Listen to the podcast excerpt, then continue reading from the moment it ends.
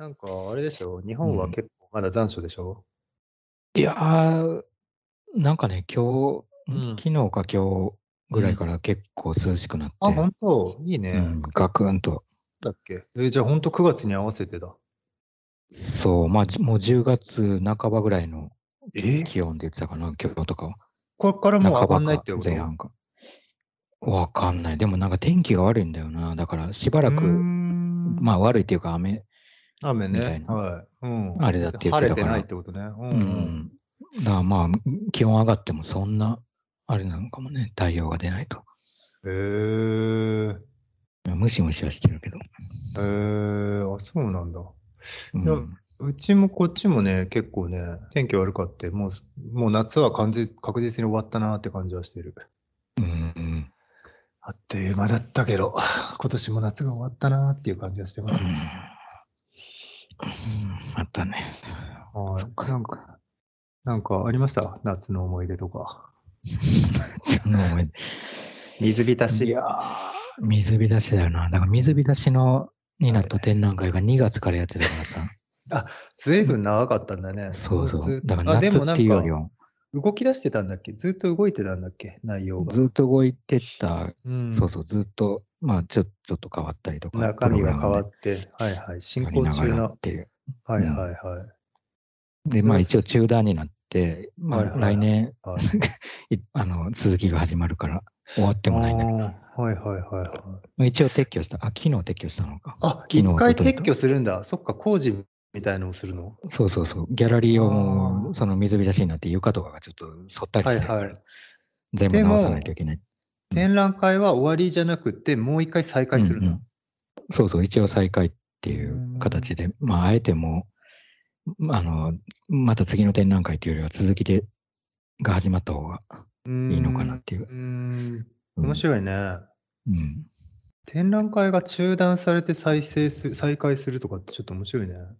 うん。うん、あんまないよね。そうそう。そうなんだよ。うん。あ、でもい時々あやるか。うん。時々まあなんか前今、期後期ね。でね、分かれたりうんとかするうんうん。か。うん。しかもこの時期だコロと、ナのね。うん、中うん。断してまたはじ開くっていうのははいあるかはい。もしれない。みんなそれを維持してんのかな、保持してんのかな、その形を。まあ、そのただ扉を閉めて美術館を閉じたりしてるようなタイプの中断だったら維持うん。してるよね、やっぱり。うーん。でも掃除とかもしてんだろうな、人が来なくても。その、やっぱり一応管理はしてね。し湿度管理とか。だと思うよ。そら再開した時になんか、うん。クモの巣が張りまくってるとかだと。まあね。うん。いいけどね、それ。うん。いや、なんかやっぱりさ、コロうん。ナで、あの、う。いろんなんものが閉まった時に、やっぱり一うん。番、その、きつかったのは、まあ、美術館ももちろんすごく大変だったと思うし、そのその、維持するっていうこと自体にはう。すごい大変だったと思うんけど、うん。やっぱりうん。読んだ中では、ああ、これは確かに大変そうと思ったのは動物園で、やっぱりその、動物たちをうん。常にね、食わしていうかなんきゃいけないんだけど、本うん。当はその子たちで食ってるのにさ、うん。その子たうん。ちを食わせるだけで。収入が入ってこないっうん。てことになっうん。ちゃって、うん。まあ、すごく寄付とかをね、募。って、まあ、すごいすうん。ごい寄付が結局うん。むちゃくちゃ集まって、うあん。の、いい感じになってたみたいだけど、なんとか。いうん。や、でも確かにそうだよなと。維持するってだけで大変だよなとはすごい思ってて。いや、そうだよ。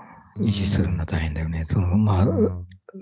動物に限らず、う動ん。物はさ、やっぱ命だからさ、うん。その、それが維持できなくなななくなった時に起こることっていうのはかなり悲惨な状態だと思うけど、そうだね。うん。まあ美術館にしたって、うそのん。作品を維持するって考えると、まあうでも本当にん。維持しないといけないのかどううかっていうのもあるん。けどね。う動物はん。あの死んじゃったりするから、う維持ってん。いうか、うん。まあ繋がないといけないっていうそうのはす。ごいわかるけど。うん。そうだよね。すごく、すごく難しい問題だよね。うん例えばなんか川崎のうさ、ん。ミュージアム、市うん民ミュージアうん。ムみたいなのとかで、水うん。没とうんそうのま。た再開とかさ。結構、まあそれも含めてね、寄うん。付とかもやってたけど、うん。みたいだうん。けど、ああいううん。のもね、やっぱり面白いよね。今回のみあのコロナのことで、結構その展うん。示っていうことだけじゃなさ、うんそれを続けていくこととかさ、保持していくこととうんか、結構やっぱりいろいろ考えさせられたなとは思うようんうね。ん。うん。それこそ水没とかになったら確かに。まあそうだな。あと、特にそうだよね。例えばさっき話してたさ、動物園うんうんにしたってさ、じゃあこの形形状、形態を一回やめて、うん。まあ動物だから、あのーなんか野生にもう一回戻してみたはいらどうにかなるんじゃないかって 一瞬思いそうなもんだけど、でも無理だからね、それは。そうだね。そうだね。動物園の動物だから、無理だね。あの動物園の動物っていうのは動物園が所有してる動物だからっていうことじゃなくて。動物園で生きてきた動物たちが。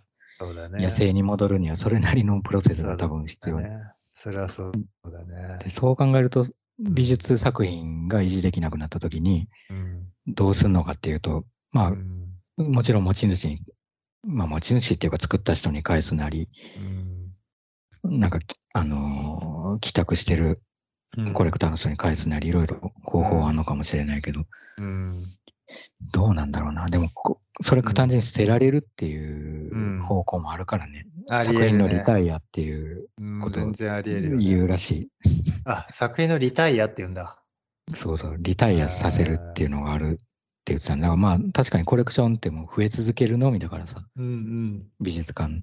はい。そまあ倉庫はでっかくなり続けるわけにはいかないとしたら、うんうん。何かがこう減っていかないといけないってなった時うん。にリタイアっていうこと、うんうん選あるよね、絶対にね。いや、なんかでもちょっとそのさ、美術館が、まあ、ある程うん度その美術品を保持していくっていうのと、うん。動物園が動物を保持していくっていうのをある程度比較してさ、まあ、もちろん本物、本当は違うものだけど、全く動物も作品も。うん。ただ、うん。一応比較して考えると、やっぱりちょっと面白いなと思うのは、うん。やっぱり動物園でしか生きれない動物たちっていうのと同じように、やっぱり美術館でしか生きれない美術作品たちっていうのはすごく やっぱりちょっと奇妙でもあり、ひ弱でもあり、ちょっと面白いなとは思うよね。うん。うんまあそうだな。いずれにせよ、だからあれだよな。そのうん携帯を変えていくにせよ、うん。プロセスが必要というか、その急に何かをやめたり、何かを始めたりして、うん。何かあの簡単に解決するようなことではないけど、確かにね。うん。まあでもこの携帯がさ、やっぱり何かしらのそういう脆弱さを脆弱さがうん。あって、うん。とか、まあ別に常にこういう状況に備えてないといけないっていう、そういう危機管理の問題だけじゃなくて、うんうん。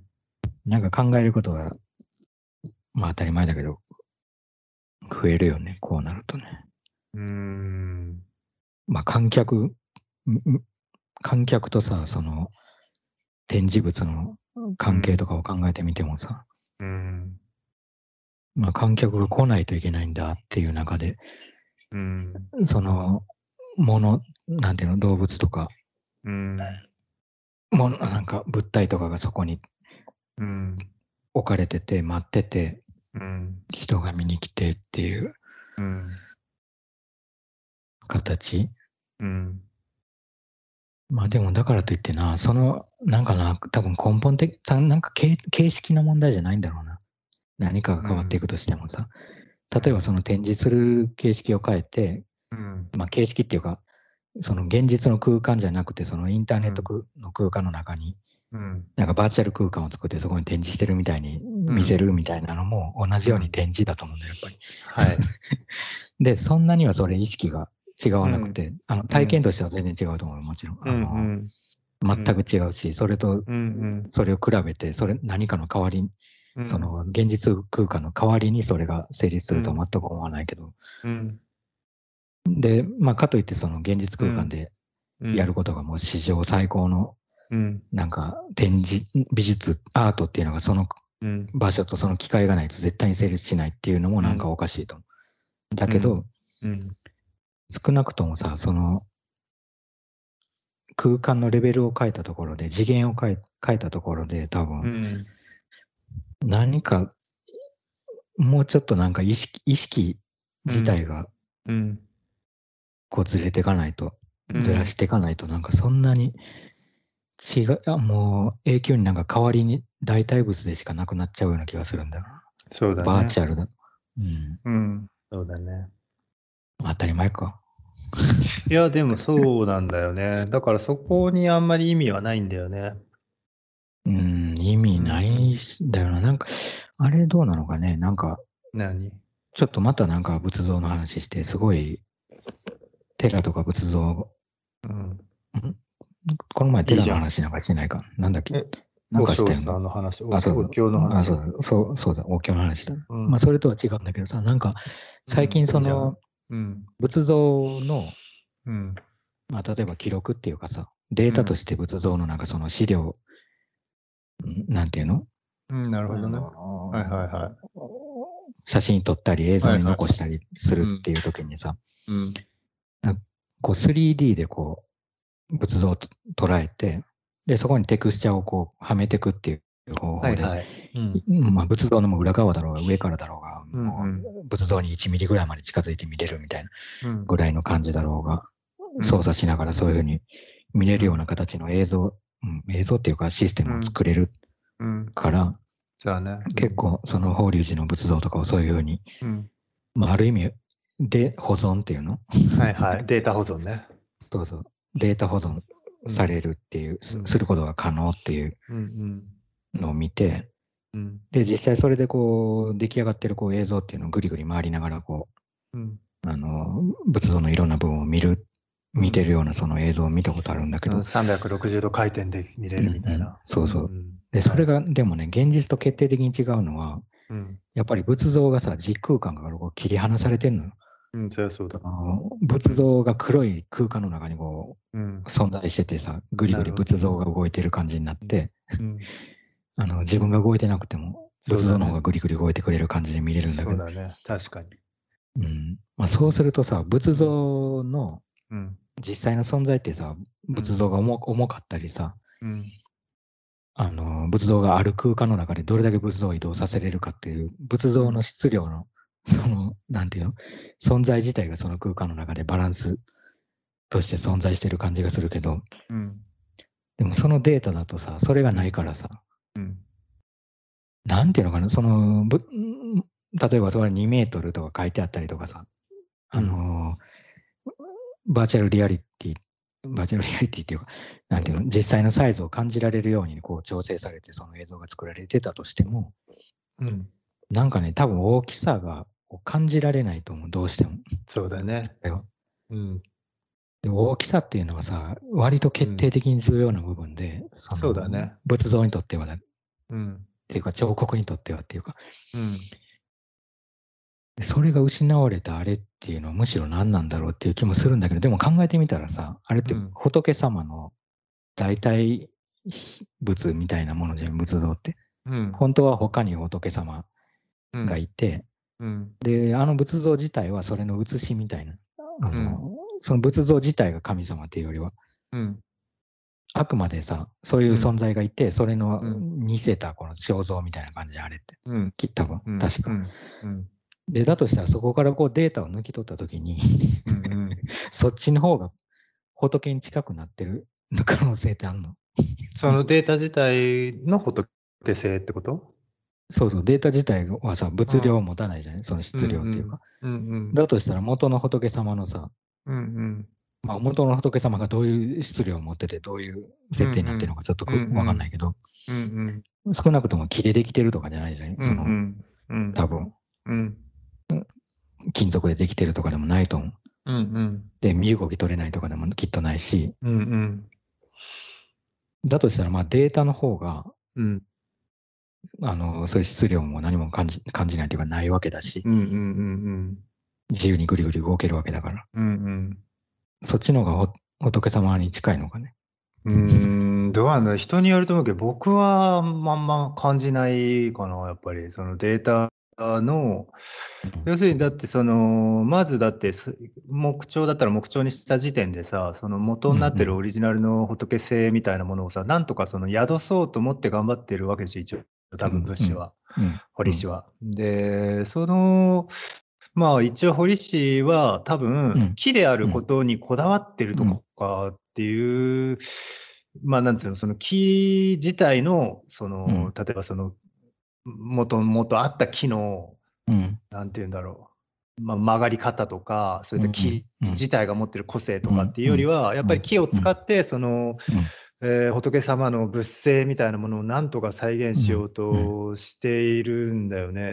それ、そこからうん。それってまあまあちょっとまあうん。これすごい難しいけどでもそこからうん。要するにそのサイズみたいなものっていうのをうん。ただただ引き抜くっていうのはすごうくん。真逆な行為な気はするよね。うんでなんとなくちょっとかさっき思ってたのはそのサイズっていうものと多分そのスケールっていうものが違くてうん多分その物資がた例えばその仏様に対するまあ物性みたいなその例えば表情に宿る内面性みたいなものとかそういうのも多分あると思うんだけどそこってさ多分さその距離感みたいなものがすごく大事な気がするんだよね。すごくその作者が作品にと対して、まあ少なくともその仏に対してどういう距離感を持って、どういう距離感でそこの面影を見てたかとか、そこに触れてたかとか、そこのスケールっていうのがただのサイズの問題じゃなくて、人が見た時に、そのものを前にした時に感じる何かだと思うんだけど、そこが思いっきし抜け落ちるっていうのは、さっきのその、あのね、暗闇の中に浮かび上がる、そしてグリグリされてしまう。さっきからずっとグリグリっていう、グリグリっていう効果音がめっちゃ面白いなと思ったんだけど、そう、だけどグリグリされてしまうっていうのが、やっぱりちょっとそこでずれるんじゃないかなと思ったけど。なるほどね。うん、そうだね。なんか、そうだな。だから、実はさ、だから仏、仏像とか言ってても、うん、その彫ってる人は目の前にそのモデルとしてのさ、仏を実際の目で見ながら作ってるわけじゃないじゃん。はい。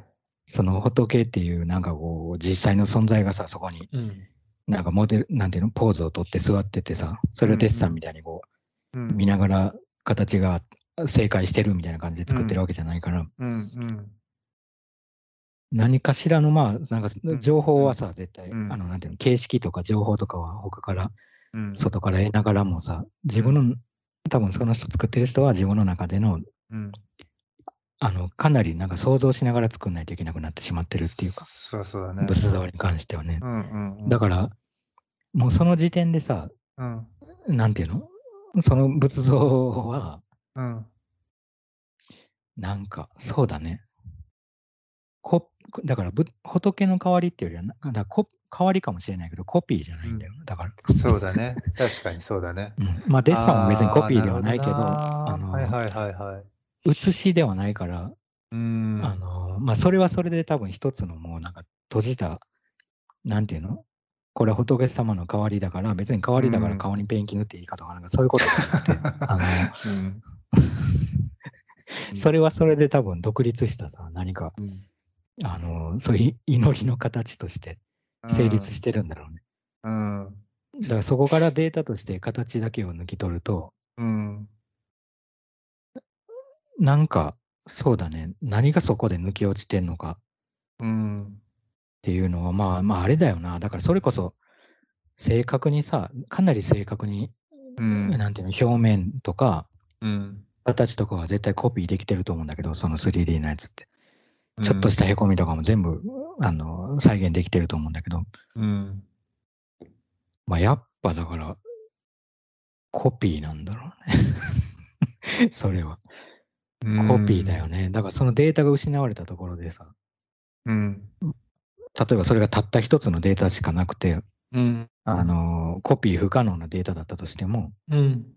なんか最強のコピーガードがかかってて、謎の。うん。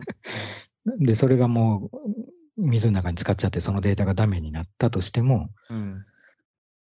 何か損なわれた感じがあまりしないっていうのは、うんいや、でも何なんだろうな。そんなロマンチックな話なのかな。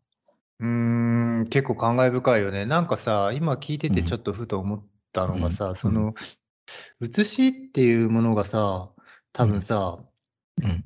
まあ、何でもいいけど、写経だったら写経でもいいけど、その、うんなんか写すっていう行為ってずっとあったじゃない、うんで、まあ、うん仏だったら仏をの姿として写すみたいなのもあったと思うんだけどその写しっていううん感覚と、うん今のコピーっていう感覚って多分もうちょっとずれてて、で、なんとなくこれさ、今僕がふと思っただけなんだけど、これ多分僕の勘違いだと思うんだけどん、よくさ、その、えー写えー、うつつみたいな言い方するじゃん。うん。夢かうつつかみたいな。うん。そうん。のうつつっていう言い方って、まあ、現うん。現在の現というかさ、現れるっていう字でさ、うつしみ、仏のうつ、ええうつしみとかさ、例えばその、母親の面影の、まあなんかうつしみみたいな感じで言うときって、多分、うん映されてるっていう意味なんだけど、多分それが今ここに現れてるっていう意味だと思うんだよね。うんでなんかその映されてるっていう、まあ、今、その写経の写とさ、うあうんの現在の現って意味、あの意味も漢字も全然違うけど、うん語源的にもし近いんだとしたら、うん多分そこに今現れてるっていう、まあ表すとか現れるとかうんっていうことが結構関係するのかなっていうと、うんうんなんかそのコピーって今うん僕がか、僕らが勝手にうん、まあ簡単に言っちゃうことと、うんなんかその映すっていうことって実は結構大きい違いがあるのかもと思って。いや、あると思う。あると思うし、それってさ、やっぱプロセスが関係してるのがね、なんか運動がないとさ、うん。なんていうの、運動と、うん。その仏像を作る時のその物資の運動とさ、その物資、あのうん仏像がうん。うん。出来上がってるプロセスっていうのは、まあ一致してるじゃない。うんうんうん。こののみを振り、なんていうの、あの、振り下ろすことによって、ある部分が削れて一つの形になっていったりとか、まああるいは余計余計な穴ができたりとかっていうこともあるかもしれないけど、うんそのプロセスと、あのそこにできてる造形っていうのが一致してる、その場合は一致してるんだけど、その 3D のそれを作るときは、うんあのもちろんカメラを動かすとかさ、そういう動きは、運動はあるんだけどさ、あのなんか人間のその身体的な運動とうん、そのデータができてくる運動っていうのは全然、うん。あのプロセスとしては一致してない、プロセスの中と中では。だからうん結果的にその仏像を見たときに、うん。仏像の、ん。でもあの仏像のデータというか、うん。そうのん 3D 化されたそれを見たときにさ、まあやっぱり、あの自動生成された何かに近いものには見える。うんから、人の運動がそこに関わってないっていうのがさ、かなりうん。わかるんだよ。いや、うん。何か、どうしても。うん。で、それがなんか仏像ができていくのがプロセスを伴ってたっていう、まあ、写経もそうだけどさ、うん。その、い一文字ずつしか書けないし、うん。その人、一筆ずつしか書けないからさ、うん。うん。そんな一気になんか千本の腕があって、全部の字を同時に書いて一気にできることなんてないし、ハンコじゃないし、うんそのプロセス自体が多分、なんかその、写し取っていく時間うん。を、の引き伸ばしみたいなものがあって、うん。っていうのがそういう意味での写しっていうの。うんうん。いや、すごくそうだと思う。いや、結構ね、そのね、うん。運動っていうワードは結構やっぱ面白いなと思う。なんかその、今当たり前だけど、スポーツって意味じゃなくてさ、当然だけど、その、ここの流れの中で、運動っていうワードの出方はちょっと面白いなと思う。だから、プロセスっていうのも単純にその進行するっていうだけの意味じゃなくうんて、うん。そのもうちょっとそのうん実感を伴った、その、なんていうんだろうね、すごく難しいけど、その身体性がとも当然伴ってて、距離感みたいなものとか、スケールみたいなものとか、もしくはその流れみたいなものとか、そういったもの、時間的なものも空間的なものもちょっとごっちゃになって、ん動いてるっていう意味でのその運動みたいなものがそのデジタルのデータから抜け落ちてるっていうのは確かに本当にそのとう。んうんうんうん。うんし、だとなんかもうちょっと詰めれる気はするけどね、これが結構うんうんうん。何なんだいやろう。そうだな。うん。なんか結局さ、その仏像自体もそうだしさ、うん仏像までい、仏像までの、うん。その、鑑賞者の動きのプロセスうん。みたいなのが絶対あるじゃない。その、うん。まあもちろんそのもう、お寺があるとこまで行くのもプロセスかもしれないし、うん。お寺の中でその仏像にたどり着くまでの道とか、うん。その空間を移動するとかっていうのもプロセスだし、うん。だそのうん。プロセスがないっていうのは、あの、うん。ないっていうよりは、もちろんその 3D データ作るのにもさ、そん。な一気になんかスイッチポンでできてるわけじゃないから、うん。あの、いろんなプロセスはあるんだけど、うん。うん。なんかそこに運動が伴っあの、伴っ、まあもちろん指を動かしてるとかさ、体、体も動いてるとは思うけど、うん。その運動とプロセスが重なってないっていうのは結構なんかポイントな気がするな。そのうん。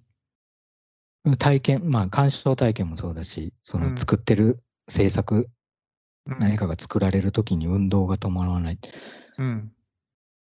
となったときに、うん。いや、本当そうだと思う。うなんか結構ね、ん、うん。面うん白いと思う。それうん。結構新しい感じの 概念っていうか、なんかさ、その、いやだから運動ってもちろんすごくポピュラーなワワードだし、すごく簡単なワードなんだけど、うんなんか例えばそのさっき言ってた、その例えば出だしとしては堀氏がさ、あ堀氏っていうかその物資がさ、仏像を掘るっていう、それももちろうんその作業としての運動だと思うんだけど、うんでそれももちろん含まれてるんだけど、そこだけではないじゃん、絶対。今僕らが言ってる運動って、なんかね、簡単にそのアナログかデジタルかっていうことでもなくてうん人か物かっていうことでもなくて、うんうんうんもちろんそれを含んでるんだけど、含んでるんだけうんど、プラスアルファのなんか運動性みたいなものがそこにあって、それが確実に抜けてるなって感じてる。うん。あれじゃない、だからまあ活動とかっていう言い方もできるのかもしれない。その、うん。まあ単純なる体のこのなんか、うん。あの腕上げたり下げたりとか、うん走るとか歩くとかっていう意味での運動じゃなくて、うんうんうんうんうん。何かこう時間が進行してて、そのその中で、まあ、例えば仏像にしたって仏像に手を入れてなくて仏像がそこに置いてある途中の状態とか、うん。まあ、完成してからの仏像の時間とかも,、うんもあるし、うんその間ずーっと何かが動き続けてるっていうかさ、データみたいには止まらない止めれないっていうか逆に言うと、だから保存ももちろんあのできるだけしかできないし、できるだけ保存はみんなしようとするけど、まあ当たり前だけどさ、そんな永久に何も変化しないっていう方がおかしい。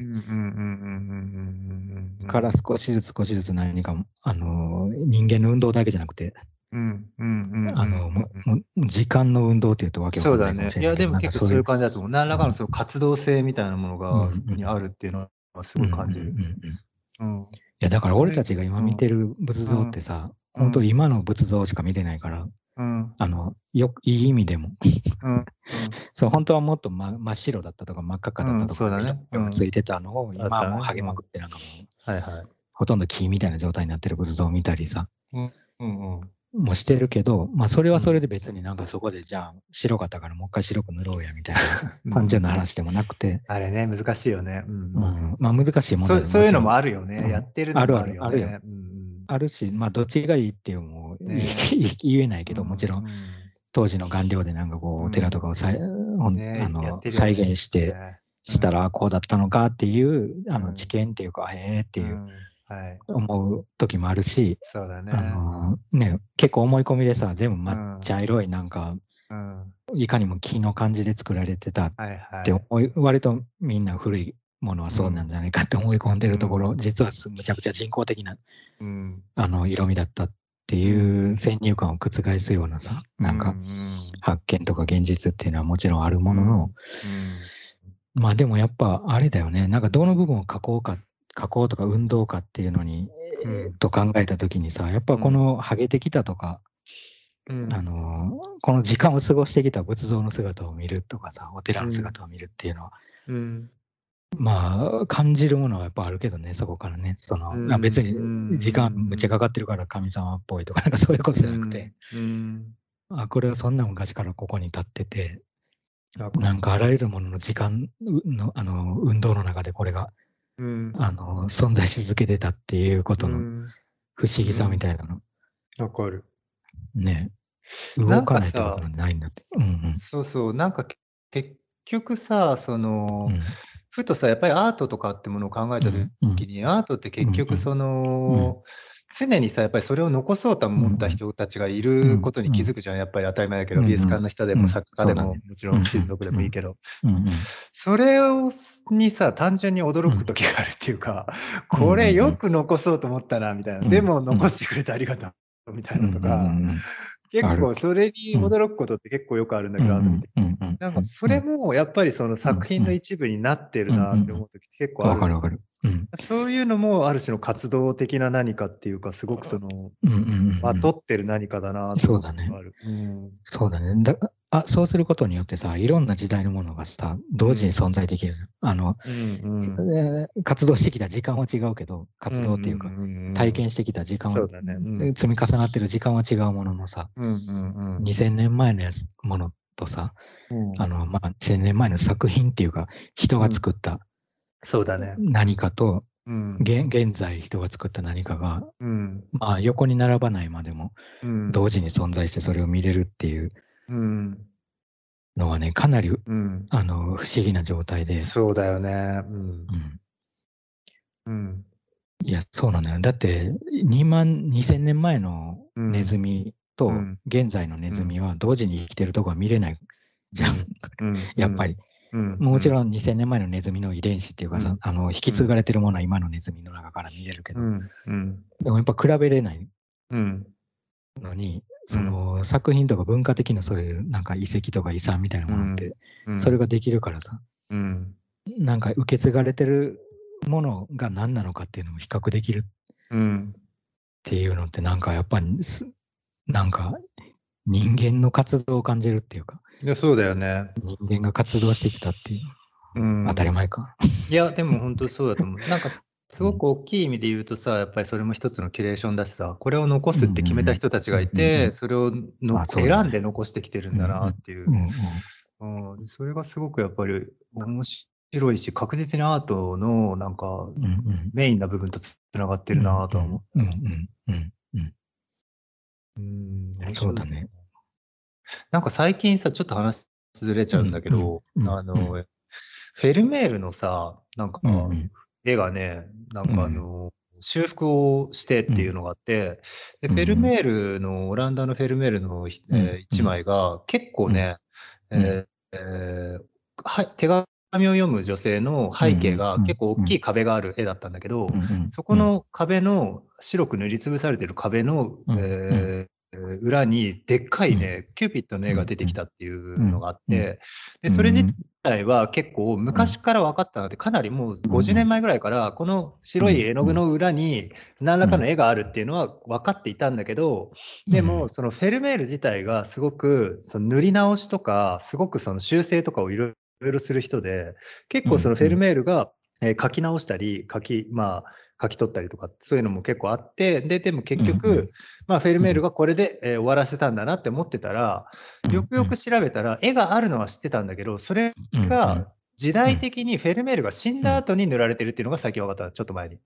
えうん、で結構面白いなと思ったのはだから絵が、その壁の壁っていうのも絵の中のね、うん壁。うん。絵の中うんの壁の中にうん。絵があるっていうのは分かってたんだけどそれはフェルメールによって白い壁として塗られたと思ってたらその白い壁として塗ったのはフェルメール以後の人だったっていうのが分かってからじゃあ白い壁は取ろうってなったのね。なるほど。うん、で今回取られてうん。絵が出てきて、まあ、それはそれで別にいいんだけど絵が出てきたことはね。もちろん好き好みはそれぞれどっちもあると思うけど、結構それもなんかすごく複雑だなと思って面白いなと思って、うんその絵を撮るって決めたのもそうだし、うん作者のがぬ塗りつぶしてたんだったらそのままにしてたけど、作者じゃないんだったら取っちゃうよっていう判断もちょっと面白いなと思って、なるほどねなかなか。複雑だなと思って見てて いや、そういうことあるな、確かに。結局今と、今後はさ、もうフェルメールの絵っていうのは、その絵ありきの絵で、キューピッドの絵ありきの絵としてやっていくから、やっぱり僕らとしてはさ、もう、うん。もうあの昔のフェルメールのその絵はもう体験できないわけだから、うんそういう意味で言うと、面白いよね、作品の残り方とか、アうんートのあり方も。うんうん。常に変わっていく。そうだね、そうだね。いや、なんだっけ？キッペンベルガーがさ、はいはい、キューペンベル ちょっと誰だっけあれ？キーファーが誰かの、違う、はいはい。キーファーじゃなかった。あのー、ちょっと待って、誰だっけな。うん、誰だ？えっと、リヒターかもしれん。はいはいちょっとリヒターかキーファーか。ごめん、ちょっと曖昧なんだけど。あそこら辺の人ね。んそうそう、あそこら辺の人の絵を買って、はいはいなんか机にしてる作品あるじゃん、なんか。ああ、知らないわ、僕、それ。確か机だったと思う。いいね椅子、椅子じゃなかったと思うんだけど、はいは机にしてするやつ、い。うんうん、いいね。ね。なんかちょっとそれ思い出したけど。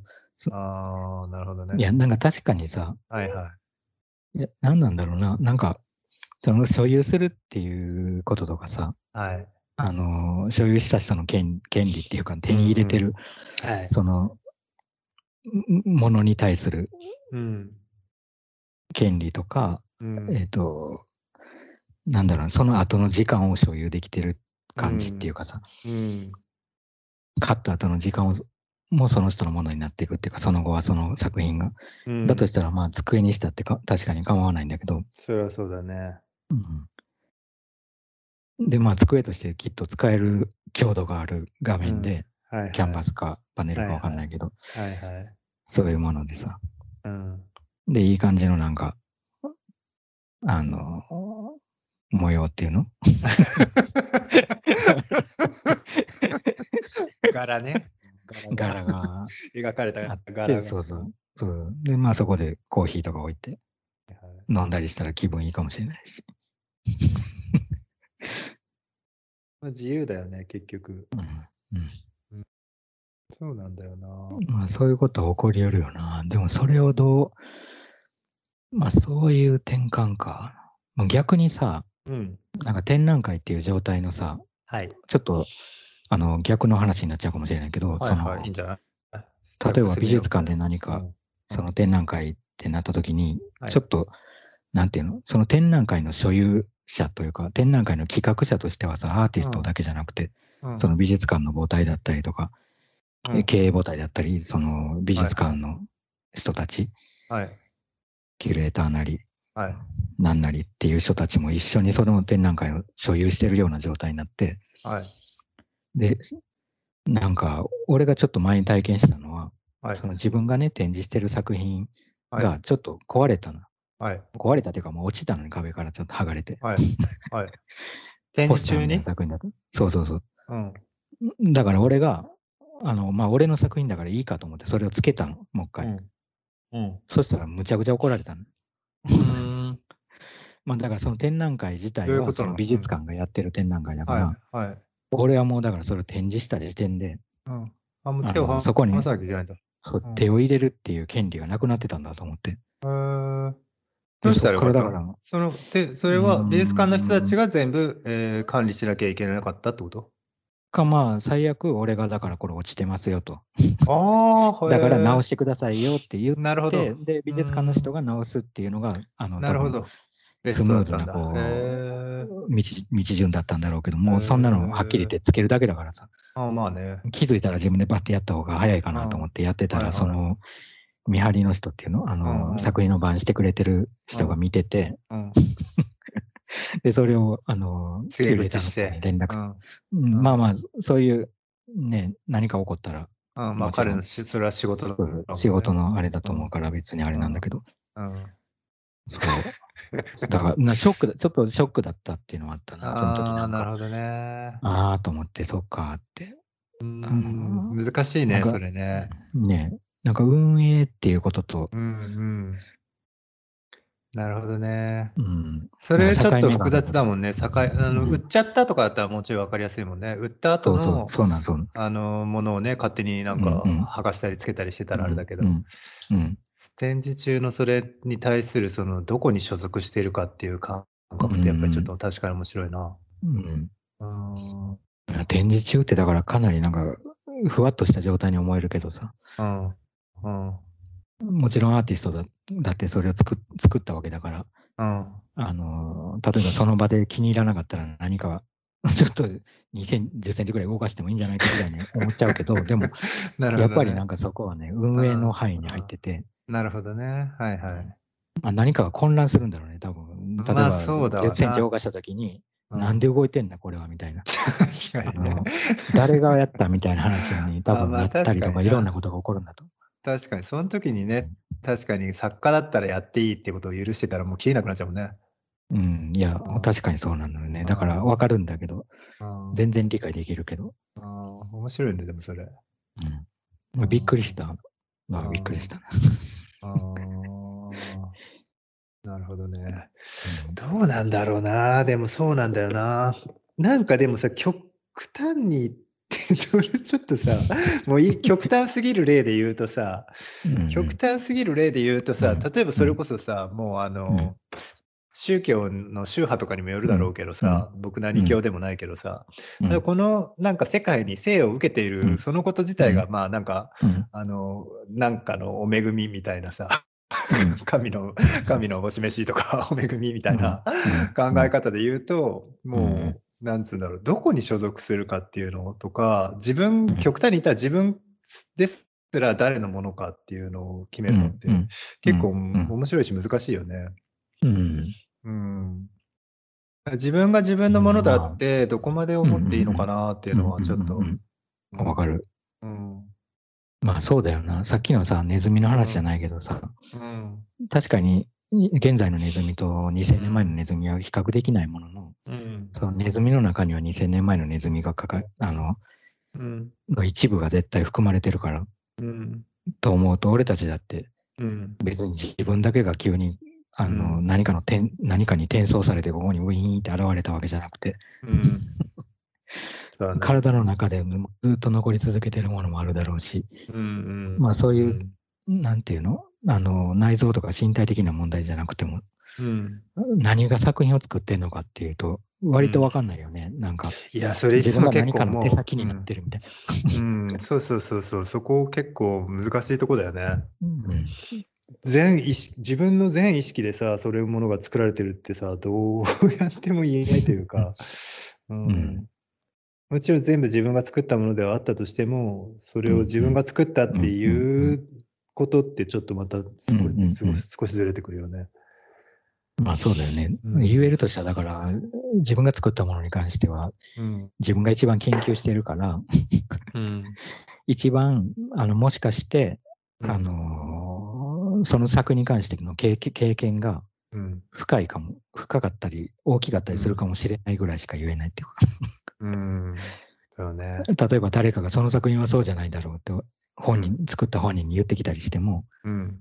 まあ確かにそれは分かんないよね。だからそ確かにその指摘された方、うん。あの、自分が言ってたことよりそのうん指摘してくくれた人が言ってることの方がうん。鋭いかもしれないし、うん。なるほどねと思うことも全然あると思うんだよ。うんうん。そうだね。まあただ単に関わってる時間が長いから、うん自分が作ったものと。うん。うんまあその利点はあの多少あると思うけど、うん。うんうんうん。うん。そうだね。もちろん一緒ではないけどね、そのね、うんものに対する態度はね、他の人うと作者で言ったら。ううんん、なるほどね。いやー、でも面白いよな、なかなかそれは。まあでもさっきのその、うん、何うん。うん。うん。いや、ごめんごめんその、いや、元で言うとやっぱりそのね、うん 3D の仏像？そう。3D の仏像はやっぱりね、面白いなと思うんだよね。あ面白いよなね。んでさ、まあまあ、まあ、そのイメージとしてもちょっと面白いじゃん。うん。その仏像っ。ていうものが 3D 化されちゃう面白さっていう、ん。それ自体がさ、ん。もう概念的なズレが面白いっていうのもあるから。うん。うん。うん。うん。うん。いや、面白いね。だから、仏像のさ、あの研究ししてる人っていうか、うん。その造形的にどうなってるのかなとか、ふ普通はそこまで近づいて見れないみたいな。うんうんことを言ってるときに、そのデータがあると、うん。あ、実はこうなってたのかとか、あののもうずっと見れなかったこのなんかお尻の部分のなんかよくわかんない暗闇の中で見えなかったとことかがそれによって。明らかになるっていうこととかはあるけど、うんまあそこもなんか良し悪しっていうかさ、そのお尻のところは見えないと思って作ってる可能性もあるからさ。まあ、それでもまあ、仏像、そうなんだよ。でも経験、研究者からすると、確かにそのお尻の部分を見せたくなかったとしても、作った人がね、うんうん 作った人がお尻のその影になってる部分を見せたくなくても、うん研究者としてはその見せたくなかったところをうん。見たい部分もあるよね、多分ね。そりゃそうだろうね、研究してるんだったら。うん、だから仏像を体験したいわけじゃなくて、研究したいとなると、そうだね。まあまあ、その部分は確かに見れたら便利なのかなってうん。あるよ。なんか、あその仏像仏像じゃないんだけど、はい。最近ね、今更ながら俺が気に入ってるのがね、その、は Google Earth のさ、はい。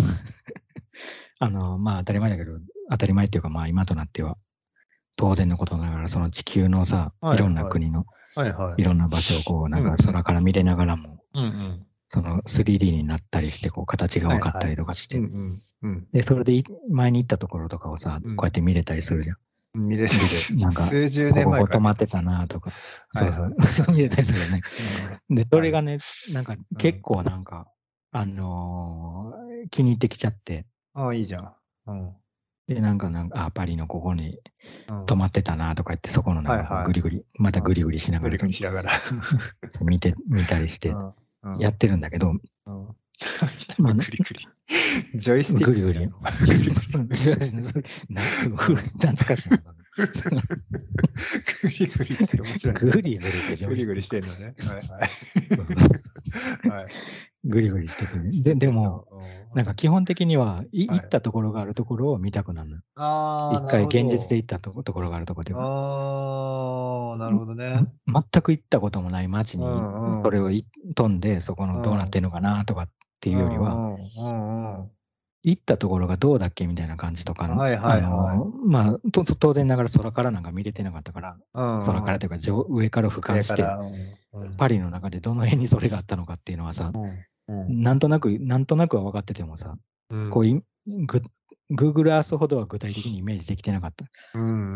から、うん。だからそういう意味ではもう一回なんか確認っていうか、まあ、うん。視点をプラスしてるだけで、はい。だから完全にプラスなん、なんか記憶にプラスっていうかさ、記憶の方にそれがプラスされてる感じがする。はいはいはいはい。うんうんうん。だから仏像も多分なんかその現実の仏像研究者は見てるからはい。こそ、そのお尻のところが隠れててうん何かあるんじゃないかと思った時に、うん。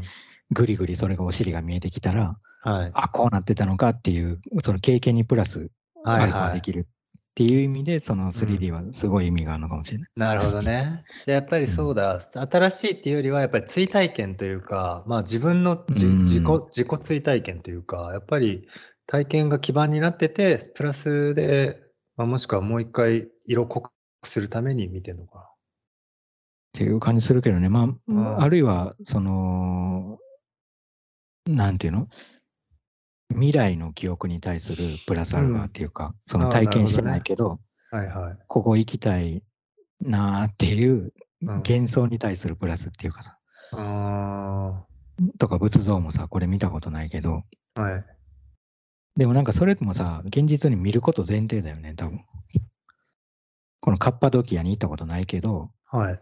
どんな感じなのかなって見ときながら、うんでそれは未来に、まあ、行けたら行きたいなっていう、なんか未来の経験に対するプラスアルファっていうかさ、少なくともなんかそれで見て、うんあもう、あの、OK みたいな。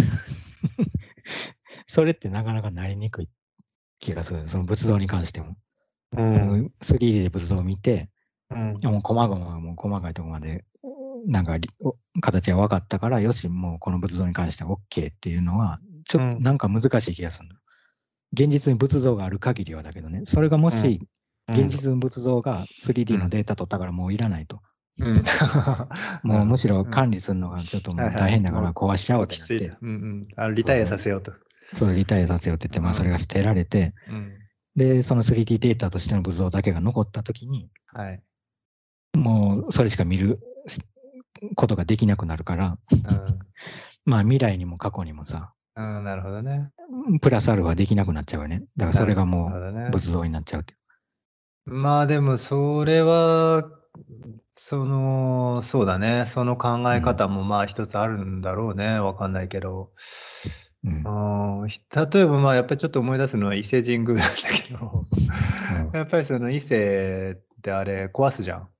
うんこまあ壊しては作り、作っては壊すってやってやってるけどあれと比べ、まあ、デジタルデータ化してどうこうっていうのはちょっと違うっていうのは、うんあれは、まあ、実際に新しい体験をさ、さらにうん体験として違うものとしてちゃんと作ってるから、デジタル化して終わりっていう一方通行のことじゃなくて、それがまあ、なんつうんだろう、輪廻みたいになってるのがちょっと面白いところではあるけれど、うんでもなんかその、何らかの移行に関して前のものを捨てるとかうんなくすうんことで、なんか、なんつうんだろう、新たな何かにしちゃうっていうのは、ちょっと面白いとは思うね、少し。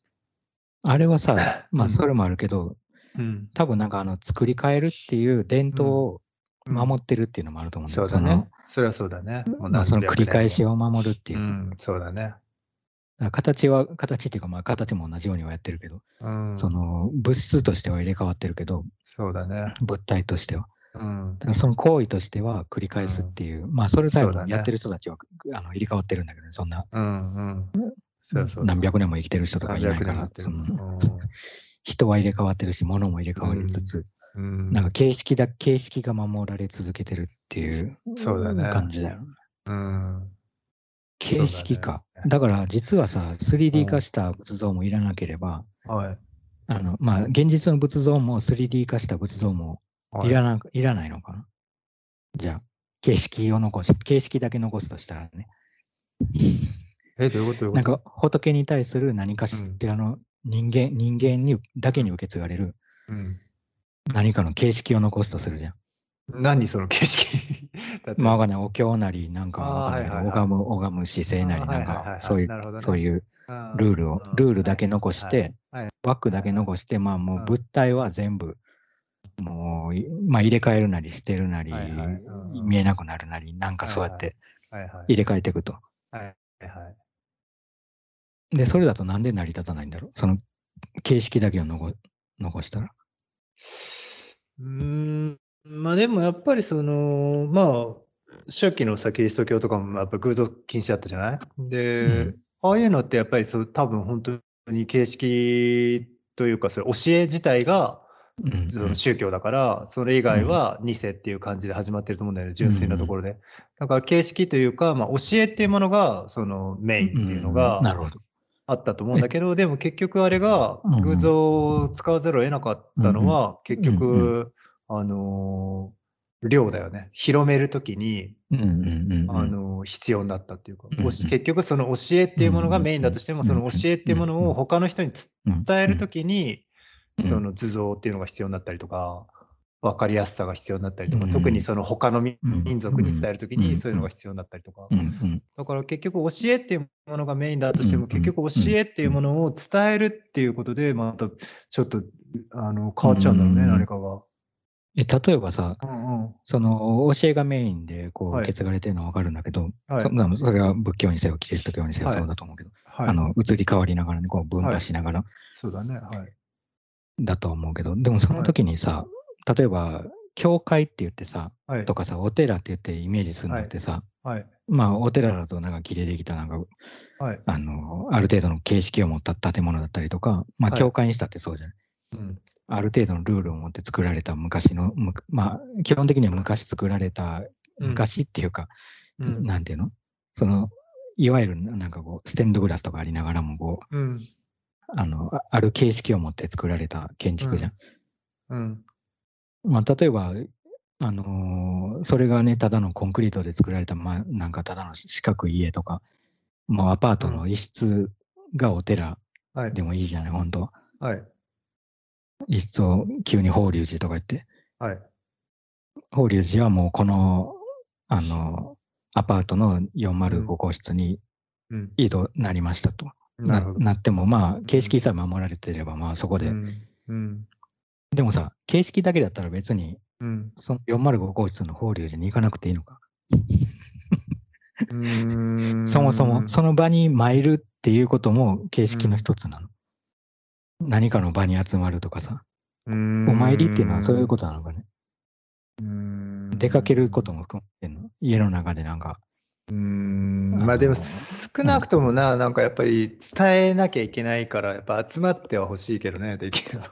ああ、そっちの方が合理的っていうか。一応、教え自体を、うーん。一人ずつだと、だからお教えは広まんないのか。だから一人。一人に対して、うん。あの、そうだね、ねずあある意味だからネズミ公式にこう広がっていくには、うん。一回で多くの人に教えた方が、うん。その後の裾野が広がっていくもんね。そうそうだと思一人ずつ読んでう。うん説明してとかやってると、うん。一人が二人に説明してもそこで2でしょだから結構なきそういう話になるから、いやそうだと思う。集合しないといけないよ。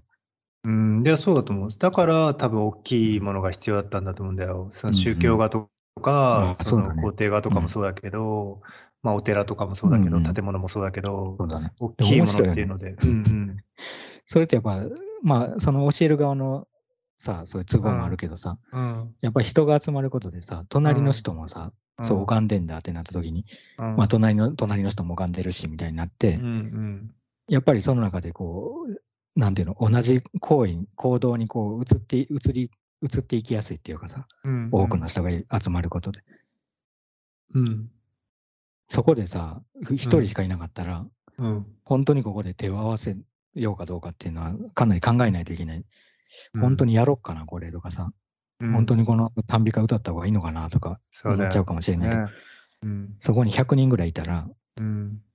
まあその中の30人がそれをやったらさ、うん多分残りの70人は同じようにそれに引きずられるっていうか、うんあの、それが良いとか悪いとかっていうよりは。うん。まあそういう意味では隣の人を作るっていううん。感じだよね。そのお寺とかうん。教会とかの、うん。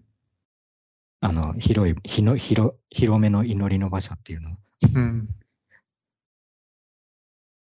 そっか、そうだね。形式を目撃させるっていうか、うん。お互いに目撃させ合うって。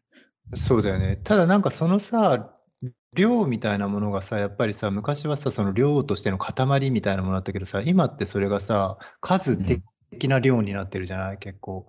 その変化も結構面白いなと思ってて、だからなんか例えばさ、まあ、いまだに例えばディズあのディズニーランドとかさ、まあそういう遊園地とかさ、そういったものでもいいんだけど、例えばすごく大きくて、まあたくさんの人が収容できて、えーうん。そういうのってあるけどさ、うん。で、そこに行った人たちがみんなで同じような夢を見れるっていうような、うん。あれってある種の宗教体験的なところがあると思うんだけど、うん。うん。ああいった感じのものってさ、でもやっぱりもう旧時代っぽく見えてくるんだよね、うん。どうしても。うん。うん。で、やっぱり今ってそうじゃないさ、まあそれこそ分かりやすく YouTube のいいねの数とかもそうだけど、そういったうん。量っていうのがかなりうん。変わってきたなっていうのはた感じるよね、うん。やっぱり。なるほど。えっ、と、うん。その量が変わってきたっていうのは、うん、YouTube とかでその表示そうだされね。る数とかの時代になったの、それともそれはもう古いってこと？いや、それももちろんさ、あのーどんどんどんどん変わっていくと思うけど、すごく大きく20世紀、21世紀を言うと、量、量解としての塊から、まあ、数量としての数、数にな、まあ、移ってるよねっていうのは、まあ、普通の話だけど、うん。あるまあなとは思う。表示のね、うん、表示のね。うん、感染者数5万人とか、うん、うん、実際に5万人をこう目の前では見れないけど、うん、固まっては見れないけど、まあ数字,、うんうん数字として、数字として。固まってないんだよね、もうね。だから、それが。うん、うん、まあそうだね。なんで信じてんだろうね、じゃあそれを。そうだよね、本当に。うん、あの基本的にはさ、はいうんそのシステムがうん正常に動いてると思ってさ、みんな、すげえな、この人フォロワー20万人もいるわと思って見てるけど、かもしれないけど、なんでそれを信じられるんだろうね。うん。いや、それはすごく思うよね。20って書かれてるだけかもしれない。そこに20万って。うんうんうんうん。いや、本当ただの文字だもん。いや、本当にそうだよね。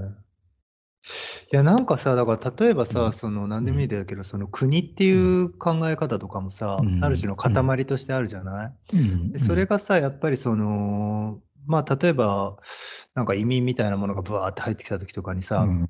例えばそのある国民たちの中、前は、どこ見回しても同じような髪の毛の色、同じような目の色をしたような人たちだったのが、見た目的にさ、バラバラにさ、例えばなって、うん。でも数的には変わってませんってうん。いうなるのって、多分感覚的にはかなり変わって、うん。その違いっていうのも結構面白いなと思うんだよな。で、どんどんそうなっていくと思うんだよな。うん。だから、なんか今言ったようにその、もう見れなくなってきてるというか、数っていうものを一応表示はされても見れないから、信じれるか信じれないかは人次第っていうか、それがうん。ちょっと面白いよな。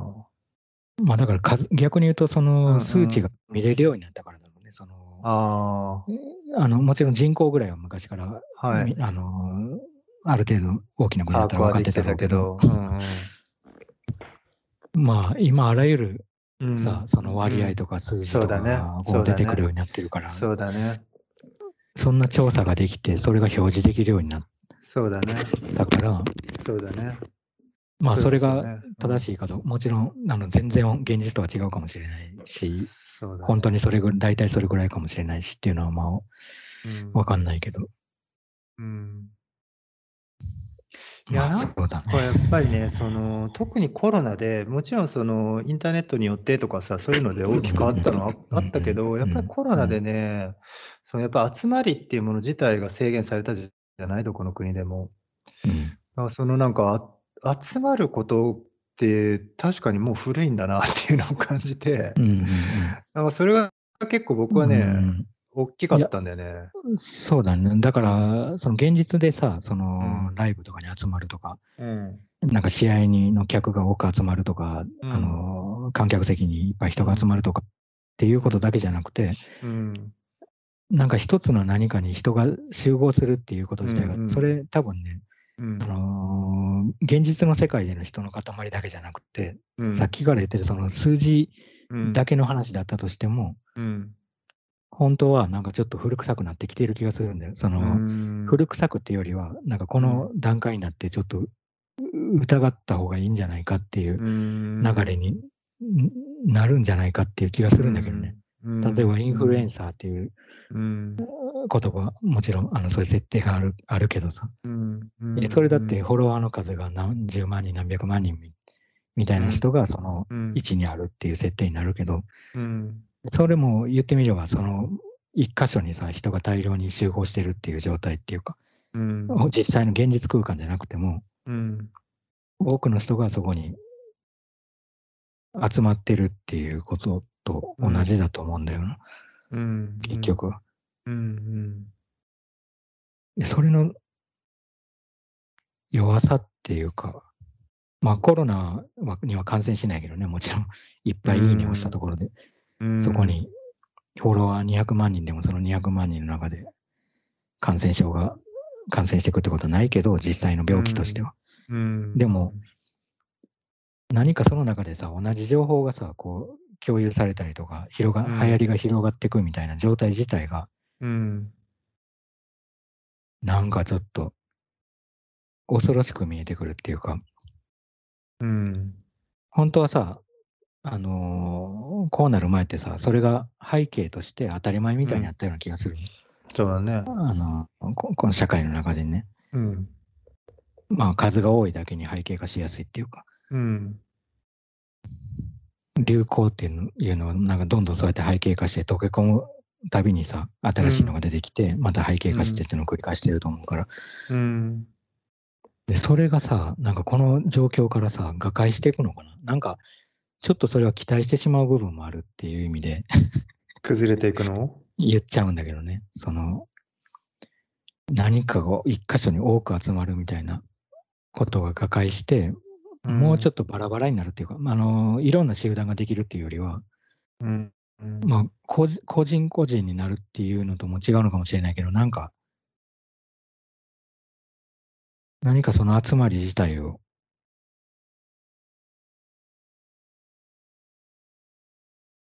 ううん。ん、うーん、いや、もちろんそれは何らか期待はするし、き期待というか、なんつうの、ポジティブにこの状況を捉えていきたいなとは思うよね、やっぱり。こうのん、感じ、やっぱり、まあ、多かれ少なかれさ、世界的に同時進行でさ、まあ、大変なことが起こったのは確かだから、うんうんうん。まあ、いつの世も何らかは起こってるんだけど。うんうんうん、まあ、でもやっぱりうん、ポジティブに考えていくきっかけにはしたいと思うよね。なんかさ、それ聞いてみたいんだけどさ、例えば、はい。今言ってたみたいな話をね、うん。その、まあ変な話さ、その、なんていうの？そういうことを言って、一番人々が、うん。あの、なるほどって思う可能性があるとし、ある方法としては、インフルエンサーがそれを言うことじゃん。うん。矛盾してるのよだからむちゃくちゃ。その、あの、そうすれば一気うんに確かに何かが、こう、動く可能性はあるかもしれないし、動かないかもしれない。うんまあ結局同じことなんだけど、結果的にはね。実は。うん、実は同じことだよね。それ、赤だったのは青って言っても、言って、うん、赤が流行ってたけど、青が流行っても別に大して違いはないわけで、うん。その、多くの何かに人がこう、うん。集合しちゃったりとか、うん。あの一箇所に何か集中しちゃったりとか偏ってしまうっていうのは何かの、うん。あのそんなに面白くない状況だって言ってインフルエンサーが言うっていうのはかなり矛盾した発信になるし、うん。あのインフルエンサーはそれで成り立ってるにはそれを成り立ってるのにそれを崩さないといけなくなっちゃうじゃうん。うん。ん。それは不可能じゃないある意味うん。おそらく。うんだとするとそういうことを言い出すのってインフルエンサーじゃない人たちなの。うん。ででもその人たちはさ、あのそんなに拡散する力としてはないじゃない？うん。インフルエンサーに比べると。うん。でもそれでもさ、うん。あのーその、そういう変わり方ってありえんの？わけわかんないな。ちょっと、うん、いや、なんかね、別にその割合に関しては、常にそのうん。何らかの形でマイノリティ、マジョリティっていると思うし、うん。その、まあ、そのマジョリティがマイノリティになろうが、別にマイノリティがマジョリティになろうが、別にマジョリティとマイノリティってもの自体はあるじゃん。だから、ある種のその分布だったりとかうん割合みたいなものは、常に何らかの形では割合はあるから、それはね、変わんないと思うんだよ、確かに別に。その例えばさ、はい。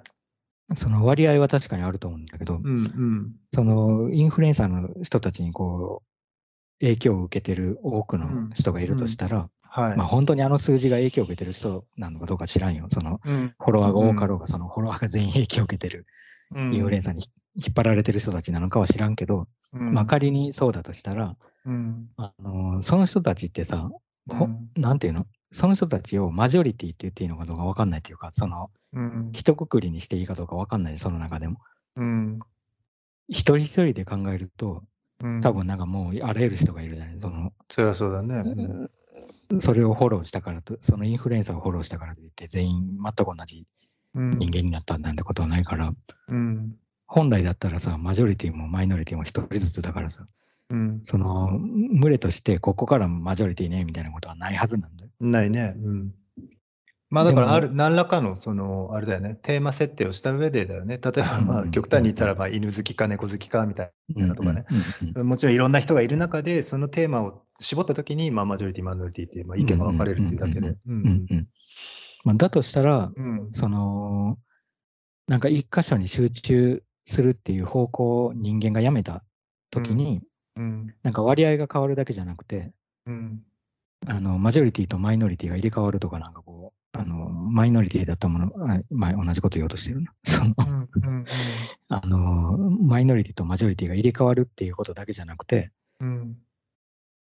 なんかんもうちょっと違う変わり方がある気がしない、なんか、その割合が変わるっていうことだけじゃなくてさ。うんうんうんまあ、そもそもだからそうやって集まらないっていうか、あの集まらないっていうのは群れないとはちょっと違うとような気もするけど、なんか、うん。まあ、孤独になるっていうのとも違うんだけど、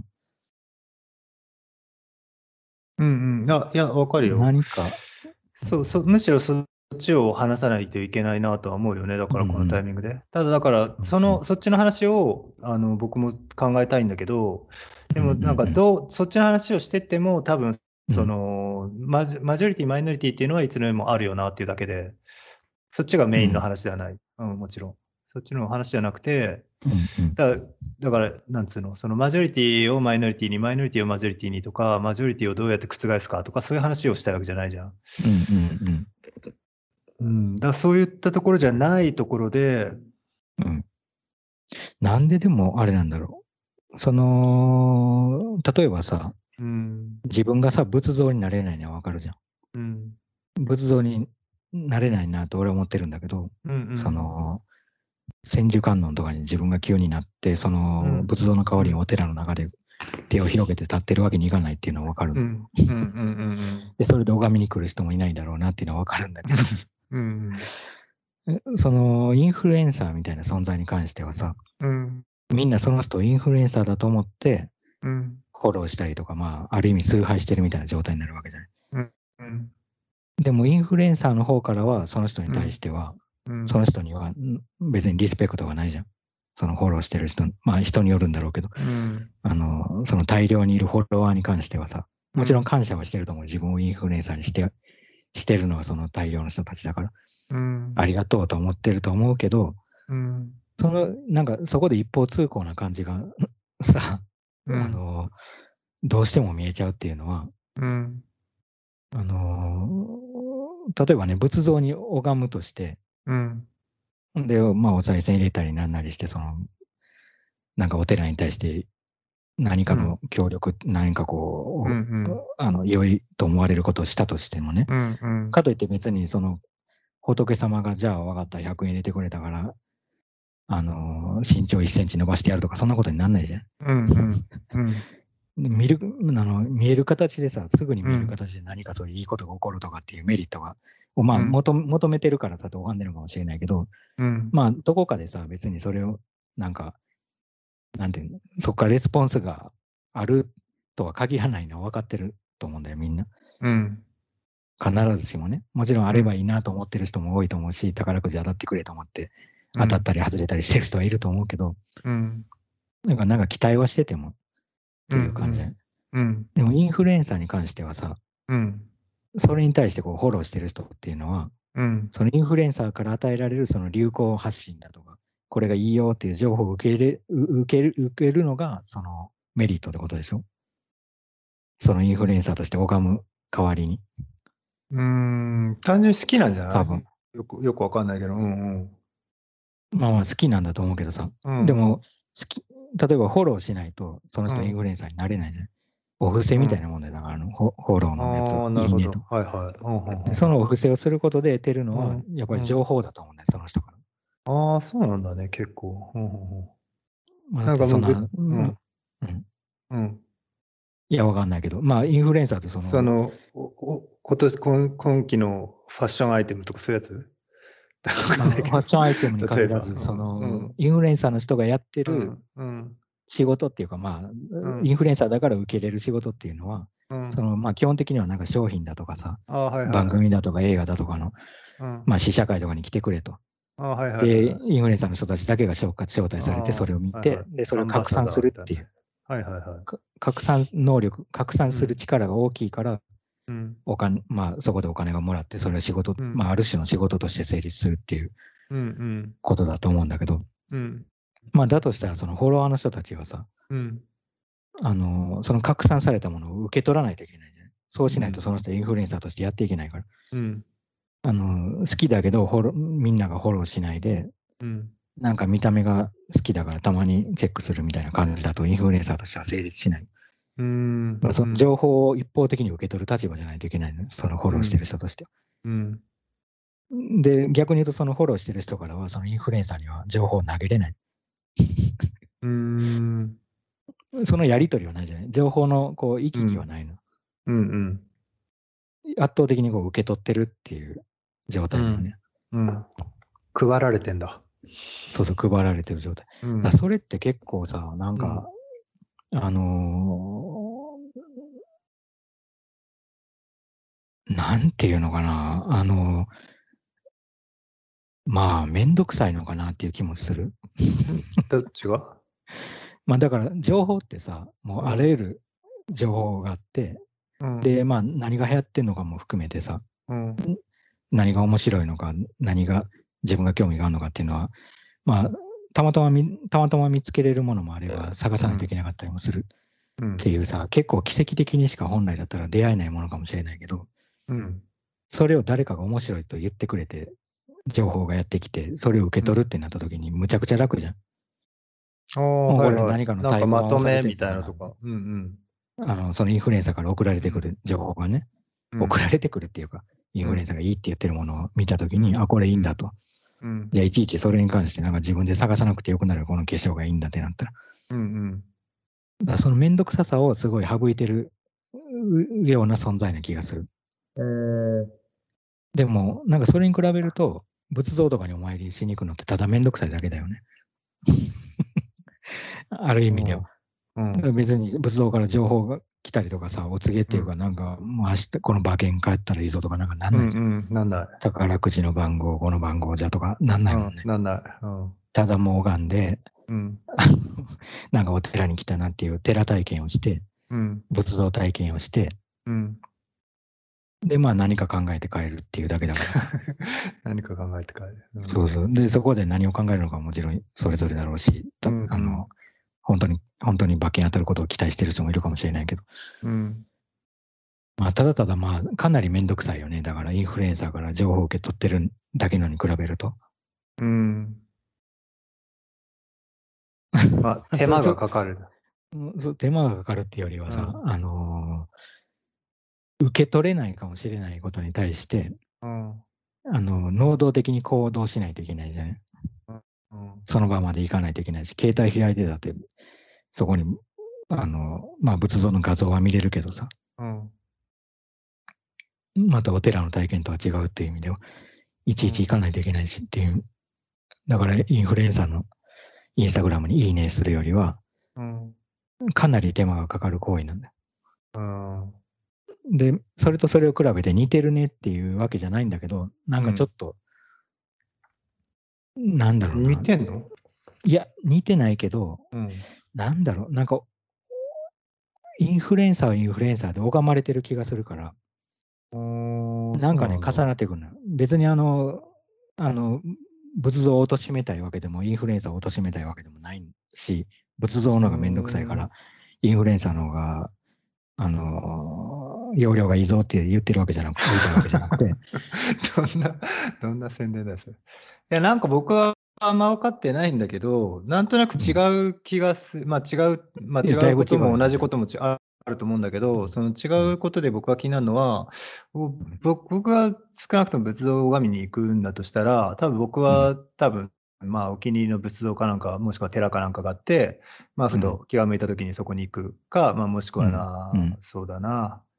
まあそんな感じだよね、多分。うんで、そこでなんか考えるとか、まあ普通にそういう感じだと思うんだけど、うん多分僕がね、インフルエンサー、僕別にそのお気に入りのインフルエンサーとか特にいないんだけど、もし僕にお気に入りのインフルエンサーがいるんだとしたら、うん。多分ね、僕はね、そのね、インフルエンサーがどうこうっていうの以上に、多分そのインフルエンサーを、えーフォローしている僕を誰かと比較してるんだと思うんだよね。だから多う分ん、他の誰か、例えば僕の周りにいる誰かに対して僕がその人のフォローをしていることを、まあ、しそれを知らせるか知らせないかは別として、そういった影響力の中に自分がいるんだぞっていうことを何らかの形で誇示するためにしてんのかなっていう気がするんだよね。例えば中学生とか高校生とかが、例えばなんかすごくかっこいいって言われてるようなアイドルやなんだりっていうのを、まあ、一人で黙々とただただ好きみたいな感じっていうよりは、例えばだけど、あのかっこいいなんか、なんあの俳優が持ってたなんとかと一緒のものを持ってるとかね、あの、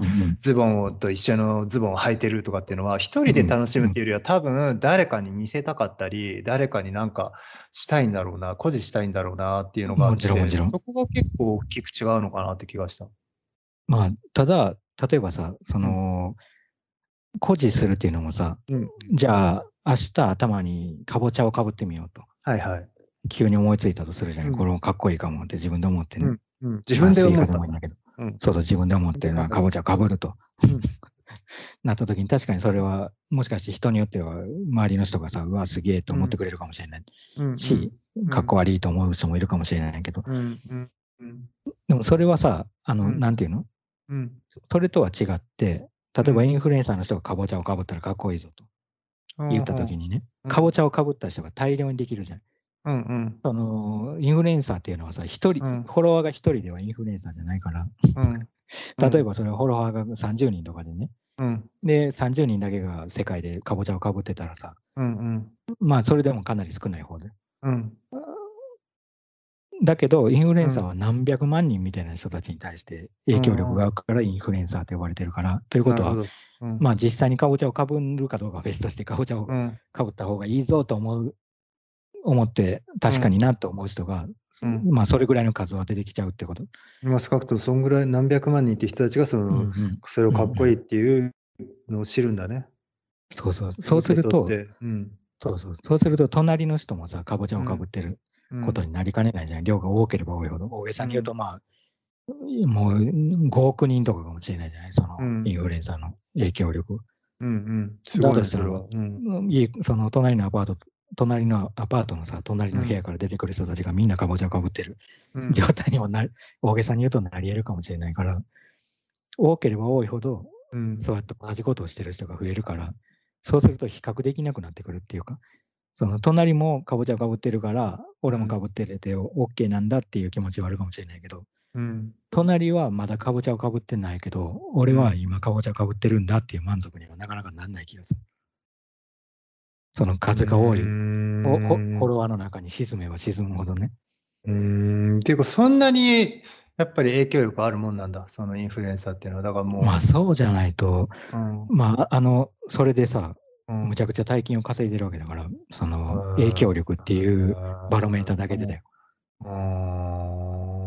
まあ別に大げさよ。そんななんか、あうん。のアパート、もう隣のアパートの人たちまで全員かぼちゃかぶってるみたいなことにはもちろんなんないけど、まあ少なくともフォロワーが多ければ多いほどさ、うん同じことをする人たちが増えてるっっていうことに近くなるっていうか、別にね。あの全員洗脳されてるわけじゃないから、あのうん言われたことを全部やる兵隊でもないから、そんなことにはなんないけど、うん大げさに言うと、はいはいはいはまあそういうことなのかなっていう気がするし、あのやっぱりさっきさっき話してた数とさ、い。はい。あのー表示される数と実際うんうんのその量、塊の目に見える塊の違いっていうのと同じでさ、うん。そのフォロワーが300万人とかなっててもさ、そのうんうん300万人一人ずつの顔は分かんないじゃん。うん。当たり前だけど。うん。だからまあ、うんその300万っていう数字の中のうん1になるだけだから、うん。まあ、結局のところ、あの自分だけがそのその300万人の中であの違う一人なんだっていう表示のされ方にはなんないよね、そこでは。あくまでうん300万の中の1に1でしかなくなっちゃうっていうか、うん。フォロワーとしてはね、うん。うん。インフルエンサーにとってのフォロワーとしては。それってでもさ、何人かさ、インフルエンサーをフォロワーしてる人はさ、迷っちゃったりするの、いやまあ、かぼちゃをかぶるインフルエンサーとスイカをかぶるインフルエンサーがいたとしたときに、うんそのかぼちゃ派かスイカ派かとかで影響力はかぶったりするのかな、なんとなくこれしわかんないよ。俺うんもそのお気に入りのお気に入りのインフルエンサーがいるわけじゃないから知らんけど、うん勝手に想像すると、うんなんかその場合、そのフォローしてるっていうか、応援してるインフルエンサーのタイプが似てる気がするんだよ。うん。まあ、スイカかかぼちゃかぐらいの違いで、ね。そうそう、まあ、スイカか、うん。あのメロンかぐらいのうん。スイ近い だ。だから別にどっちでもそんなに違わないぐらいのことを言ってる可能性が高いっていうか、むちゃくちゃもう真逆のさ、うん。あの、かぼちゃかぶった方がいいぞっていう人とうん、あの、かぼちゃを顔面にぶつけた方がいいぞみたいなぐらいちね。違う人はいないっていうか、ど。の道かぶるんだみたいな。なるほどね。いや、なんかさ、インフルエンサーがもしかぶったことを言ったりとか、ちょっと、うんあの違うこと言ったら、その時に人はさ、まあ、さっきの話だとね、かなり影響力が強いっていう前提で、まあ、うん。うん例えば話した時うん。に、うん。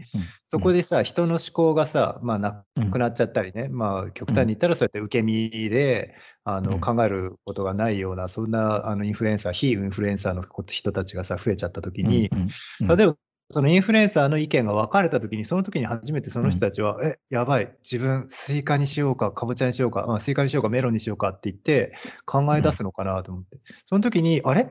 でも、そもそもその第3の選択肢として、そのスイカかメロンかっていうことはないんじゃないの？とか、もしくは別に何でもいいけど、ちょっとベリーを紙に刺してみようかしらとか、そういうふうな、なんかは、考える思考のきっかけになるのかな、その意見が分かれたっていう時に。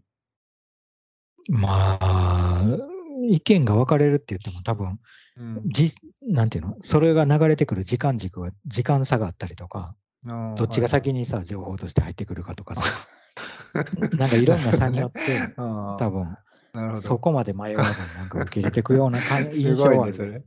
考える間もなく、かかぼちゃの時間と、かぼちゃの時間終わったら、スイカの時間みたいな。うんでも多分、わかんないよ。これもわかんない。はい俺のもう勝手な印象かもしれないけど、決めつけかもしれないけど、はいはい。なんか思うのは、インフルエンサーが流してる情報ってね、別にインフルエンサーの人が独自に考えたなんか、あの発見した何かこう、論文みたいなのを発表してるわけじゃなくて、うん。発見をは発表してるっていうよりは、うん。なんか何かしらのメディアっていうか何かしらの発信源があって、うんあの政治なり、あのなんか商売的な何か、商品なりなんなり、わかんないけど、流行らせたい何か、うんそういう会社があって、うんとか組織があって、そこからこれを流してみてくれって言われてやってることも多いと思う。なるほどね。ということは、んそれが似てくるっていうか、あ、うんはいはい。うんうん。は流行りってやっぱりなんかある程度かぶってるからさ、そうだろうね。流行らそうとするものとかっていうの？も。もちろんね、そういうスポンサーとかがいたらね、うん言うことも変わるだろうし。まあ、だからこそそなんかそこまでなんか、あの、突飛なことにならないっていうか、ある意味、ううんん、なるほどね。っていう気がするけどね。うんでも何なんだろうな。俺がわかんないのは、あの、300万のとこに、はい。300万5685とかなってる。まあそんな細かく出ないのかな、多かったら。うん、確か。うん、うん。結構四捨五入みたいになっちゃって。はい。あの、大雑把にしかな出ないような気もする。わかんないけど。うん出るんだっけ？で、でもその中に自分が突入するっていうのって、うん俺はちょっと抵抗があるの。その、うん。あの、まあ、例えば日本の人口ってなった時にさ、うんちょっと何万人か、何何何うん何千万人か忘れたけど、うん。1億いいるっけ？なんかそ1の、億いる。1億。1億いるか、うん。ギリギリいるんだっけ？いや、もっといるよ。うん思っている？1億2000万、1億？なんだっけ ?1 億？3000万で、3、4000万はいるんじゃない？3、4000万いる。うん。ちょっとはっきり覚えてないけど。で、1億まあ何千万いたとしてさ、うん。うんで、何千何百何十五人みたいな感じでいて、その、まあ、その中に自分も含まれてんだろうなとは思うじゃん。うん。日本に住んで、住んでたら、そこにはいまあ、住んでなくても日本国民でそこに登録されちゃってんだろうなと思うけど、はい。まあ、それは少なくとも勝手に数えられて、そこに、勝手に数えられてっていうか、はい。立候補してさ、俺も俺もとか言って、俺もその何千万のとこに入れてやみたいなことじゃなくて、うん。まあ自動的に入ってる感じじゃん、それって。はい。でもインフルエンサーのそこに何何十何百万のとこに入るには自分でそこにフォローしないといけないじゃない。自分で入んないといけない、その何百万の中に。うん、まあね。自分から。うん。いや、それってなんか結構、なんか抵抗があって、それこそさ、超満員のスタジアムにさ、ぎゅうぎゅうになりながら自分がこう、突入していかないといけないような 感じじゃない、いやー、どうなんだろうな。だって、子としてのさ、自分は消えるじゃない？そこの。消える気がするんだよ。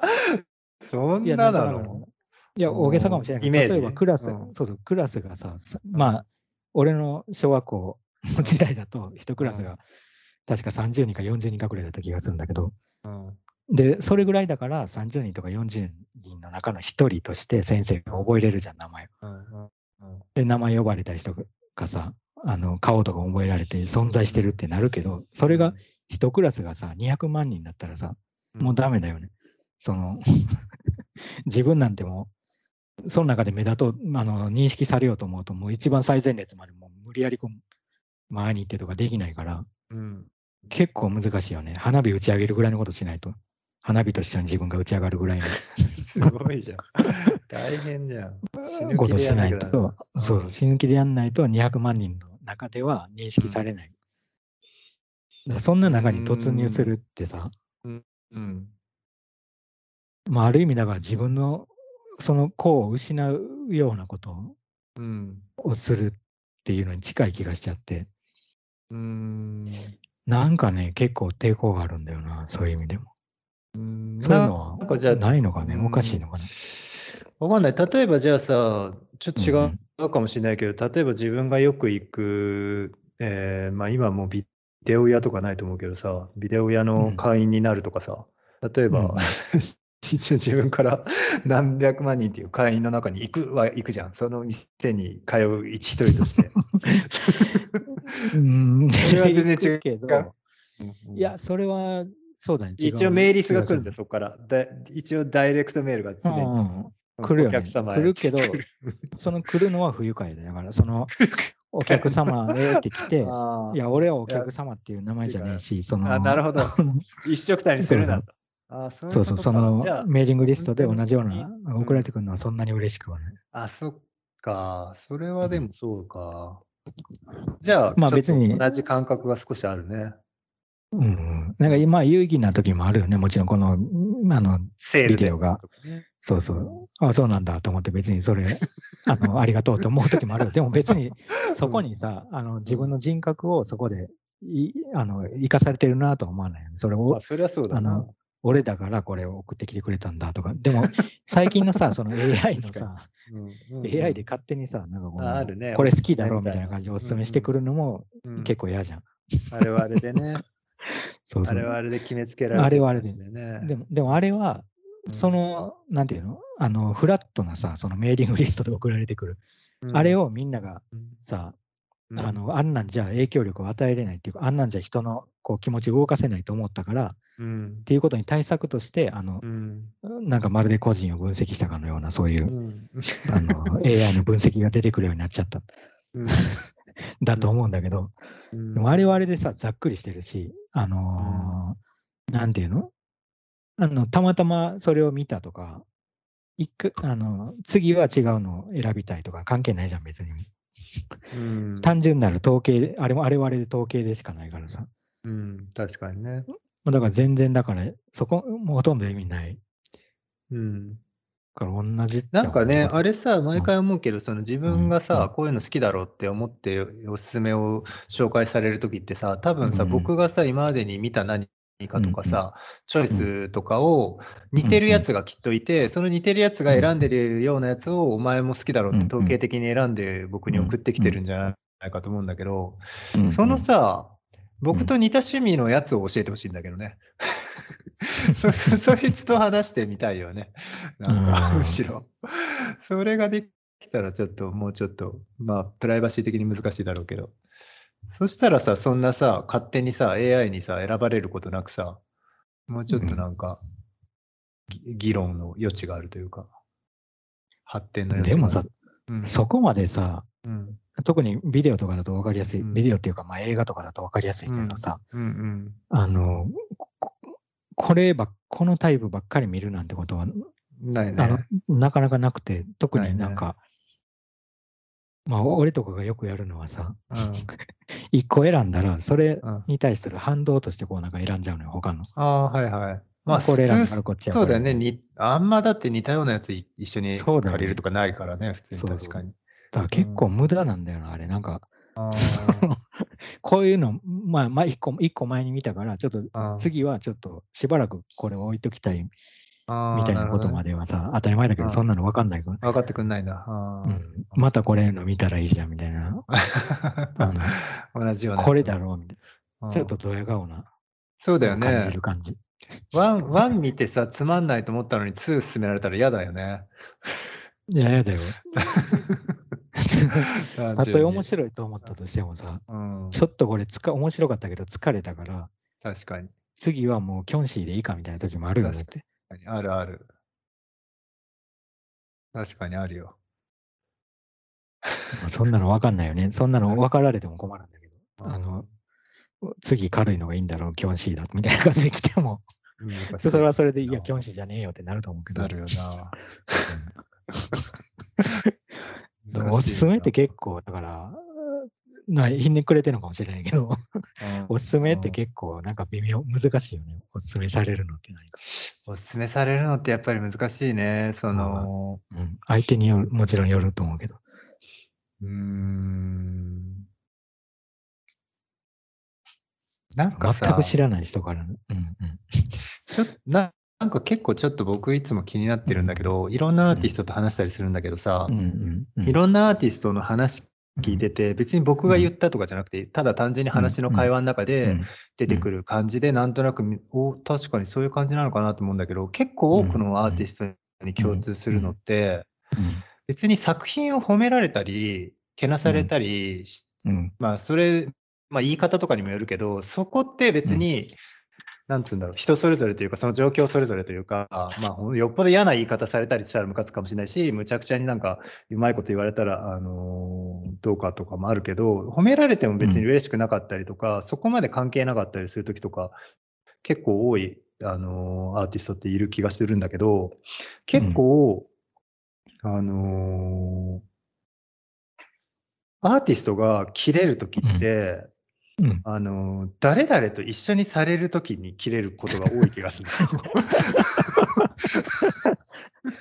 で、これ結構面白いなと思ってて、うん。結構いろんなアーティストが、っていうかもうほぼ僕の知り合いの友人たちとかって、誰々、まあわかんないけどね、僕はぼーっとしてた時に、ある展覧会で、その誰々、まあうんファンみたいな人が、誰々あすごく作品良かったですとか言ってたりとか、なんか別になんかそんな、あの、まあ、あんましみたいな感じで帰ってくやつがいたりしててもうんうんうん。うん、別にそこまでそんなにそれって気にならなかったりとか、すっごい褒められてても、あ、どうもありがとうございますみたいな感じで、そんなに別にそこまででもなかったりとかする。はいはい。はいはい。感情がむき出しになるときと言って、なんか誰々さんとか好きですかとか、誰々さんみたいな感じでとか、なんか。誰かと一緒くたにされたときにむちゃくちゃ腹立ってるのを結構見る。で、それ僕も結構わかるのよ、感覚。うんうんわかるよ。うん、で、うんあれってすっごい面白いなと思ってて、で、それがなんかやっぱ今のそのおすすめされた時に、いや、ちげえよって思う、うんあの感覚でちょっと近いのかわかるなと思って。うんいや、ちょっと近いね。うんちょっと近いよ、それ。ね確かに。なんか今ちょっと重なったわ。うん。あの気持ちが、気持ちが重なったね。気持ちよかった。そのおすすめされる時の気持ちと、あ こういうの好きなんですよねよねあの 好きでしょ？みたいに言われる時とかねのはすごい重なってくる。あるよね、あれ。あれでもなんであんなになんか腹立つ時あるんだろうね。うん、いや、まあ、単純にさ、このうんあのーもちろんさ、あの自分以外のすべてのアーティストが、はのことが嫌いで、自分の作品がナンバーワンに自分は大好きなだけなんだよっていう話じゃなくて、あの面白いと思ってるアーティストのうん作品はいっぱいあるじゃん、うん、うん、別に。もちろん。んだから、あのこれ面白いよねっていう話をすること自体はさ、ふうんいつも不愉快じゃないじゃない？そのそりゃそう。この作品見たんだけど、この人面白かったんだよっていう会話をしながらさ、別に切れたりしないじゃん。そんな面白いって言うなよとかって何 確かにとかなったり。狭いな。そうそそそんな心狭くない。そんな心狭くないよね。はい狭くないんだけど、うん。なんか、これ好きですよねっていうのはさ、それと違ってさ、うん違うよね。なんかね、あのーすごく短い単位で見られてる感じがしちゃうんだよ。なんか、うん。あの、これの影響を受けましたよねとも違う。違うね。影響を受けてますか？とも違うんだよな。違うよなんか、ね。なんかね、一緒くたにされる感がね。うん。あそうだね、そうだね。うん。あの。まあ、もしかしてその言ってる人となんか重なってる部分はうん。あの現実的にあるのかもしれないけど、うんそう言うからにはねそういうふううんにその人から見えたうん。だろうからうん。何かしらの重なりがあるのかもしれないけどさなんかその言い方なのかもしれないよねだから言い方もあると思う。この人好きでしょ？みたいな。そうそう、だからなんかね その人例えばうん行ってくる人もむちゃくちゃ分析的にある作家の作品とうん。その時うんの出てたその作品を比べて比較検討して分析をしたとかっていう意見だったら多分聞けると思うんだけどそうじゃなく何かね自分に何か他人を急に重ねられた時にすごくなんか嫌な気持ちになるっていうのはあるよね。いやわかるな それちょっと考えちゃうねでもうん。あのー確かにかなり、ちょっと理性を失いかけるときがあるんかその、そうなったときに、はーってなるっていうか。いや、だから結構さ、よく見かけるのはさ、よく見かけるわけじゃないんだけど、最近見かけたんだけど、はいはい。あの、ツイッターで、ちょっとあるアーティスト同士がね、ちょっと論争みたいになってるのを見かけたの。えまあ、これはちょっと、あの知り合いが教えてきたから、たまたま見、たまたまっていうか、みわざわざ見たんだけど、あ のたまたま見つけたっていうよりは。はいはい。で、それ見見たときに、確かに、あの、そういう作品はこの人を思い出して、あの、こういうの、なんていうの？まあ、それはこの人好きでしょって言い方ではなかったけど、ああ、でもわかる。うん。もうすでにこういうのうん。あるからみたいな感じで、こ喧嘩の、喧嘩っていうか、そのうん言い合いの中で出てきててね。で、それに対してかなりもういき、すごい冷静さを失ってたの、その答える側の人が。なるほどね。違う、違いをむちゃくちゃ説明してて、ツイッターみたいなはい短はいいそのうん文章の中でね。うんで、その姿ははっきり言って結構かっこ悪かったの。ああ、かわいそうに。あのー そうそうかわ、すごいかわいそうなの。だからその完全に罠みたいになっちゃってるうん罠だよ、あれ。絶対罠。そうなの、そうなの。うんだからそれは罠だから、あの、理性失っちゃいけないんだけど、うん気持ちはすごいわかる。わかる。罠に足がこう、うん鹿を、鹿の足とかをガチャンってなっちゃう、熊とかの足、ガチャンってなっちゃうところに足を突っ込んじゃってる。感じはすごいわかるけど、うんいやでもな、む結構難しいんだよな。その違うっていうのももう罠にはまってるそうだね。ことになっちゃうし、うん。うん。あのね、その時にね、違いを説明するのとかは絶対やっちゃダメだよね。そうなの、そうなの、そうなのよ。うん。だからむしろ、だから、あの、その重なりの部分をうん。議論して、うん。あの、なんていうの？して、してるうちに違いが見えてきたりとかっていうプロセスの中で、うん。あの、あ、そういうふうに、こうん。う、あ重なってるんだっていうところを発見し合わないと、多分うん話が終わんないっていうか、ううん。そうしないと、いや、一緒じゃねえか、いや、違うよみたいな感じの、このなんか、うんかぶせ合いみたいなのが永久にぶち切れ合いながら続くっていう。いや、最悪の本当にあれひどい話だよね。もうそのとそのじゃあ2人の場合は結局もう別に言い合いっていうよりは一方的な感じになったの。うん、なんかね、この戦いが結構、うんあの、片方がむちゃくちゃ、うん。なんていうのかな、その、理論でうん。ねじ伏せるのが上手い人で、あ、うまい人なんだ。うん、そうそうそう、まあ、それをもうなんか一番得意にしてるような人あマジか。俺の中ではね。で、もう片方の人はやっぱりそれに比べてると、比べるとうんなれうん慣れてないから、じゃあそっちが罠にかかった人なんだ。そうそう、完全にだから土俵に乗せられて、ああ、かわいそそうそう、何回も足引っ掛けられて、倒れそうになるところ、うんもう一回引き起こされて、また倒されかけてるみう。たいな。はいはいはい。何回も続けられてる感じで、かわいそう。ああ、これはかわいそうと思って、もう土俵に乗るからこうなるんだよと思ったけど、あのまあ、まあ、まあね。いや、難しいよ。テクニックだからね、ああいうのってさ、その議論とは別のさ、そういう嫌なテクニックってあるじゃない、そのある。普通にそのプレーするテクニックじゃなくて、その足を引っ掛け、どう引っ掛けるかっていうテクニックってあるからね。うんうんうんでもまあそういう人って話すともう数分でわかるからね。ああ、足引っ掛けてるだけだ、この人って。ううんんあそういう時はもう本当に相手にしちゃダメなんだけどね。そうなんだよな。うん足引っ掛けられてるところをさ、うん、見せたいだけじゃん、多分。そうだね。うん。まあであも、ーただ難しいな。うん。正論、正論が背中にあるからそれをできるっていう、あの強みもあるんだよね、そういう場合って。無理やりな理論をさ、なんか理屈で、理屈うん無理やりな理屈をさ、独自のなんかもう、そんな見方もあるんかいみたいな感じの理屈を繰り出しながら、うん。思いっきり足を引っ掛けてくるっていうよりは、うん。もうそもそも最初から勝負がついてるな。なんか、うん。その引っ掛ける側の人の方がもう、確かにうん筋が通ってる、言ってることがね。うん。で、その中での足の引っ掛けだからさ、もう勝ち目がないっていう。まあまあ、これ、まあいいや、まあいいや。でもなんかついついさっきのなんかその、うん。ここの人うん。好きですかっていうところからちょっうんと興奮しちゃったけど、っていうのの気持ちを思いだ思い浮かべたところから。うんうん、やっぱりそのアーティストにとってそこがすごく何らかのポイントになってるのは確かだと思う。そのなんか作品をけなされるとかっていう以上に全然もっと、うん、あのうん感情的になると思う、みんな。なるよね。うんななるな。だから、いや、そうだよな。なんかスタンスの問題だからなのかな。うんそもそもの姿勢っていうかさ。すでもね結構ねそれがね相手が悪気がない場合とかも結構あるんだよね。うんうん、でむしろどっちかっていうとうん好意で言ってきてる時うんにすごうんく逆逆にすごく激鱗に触れるから、うんすごくね、うん状況としては本当にとなんか収集つかなくなることが多いというか、うんうんうん。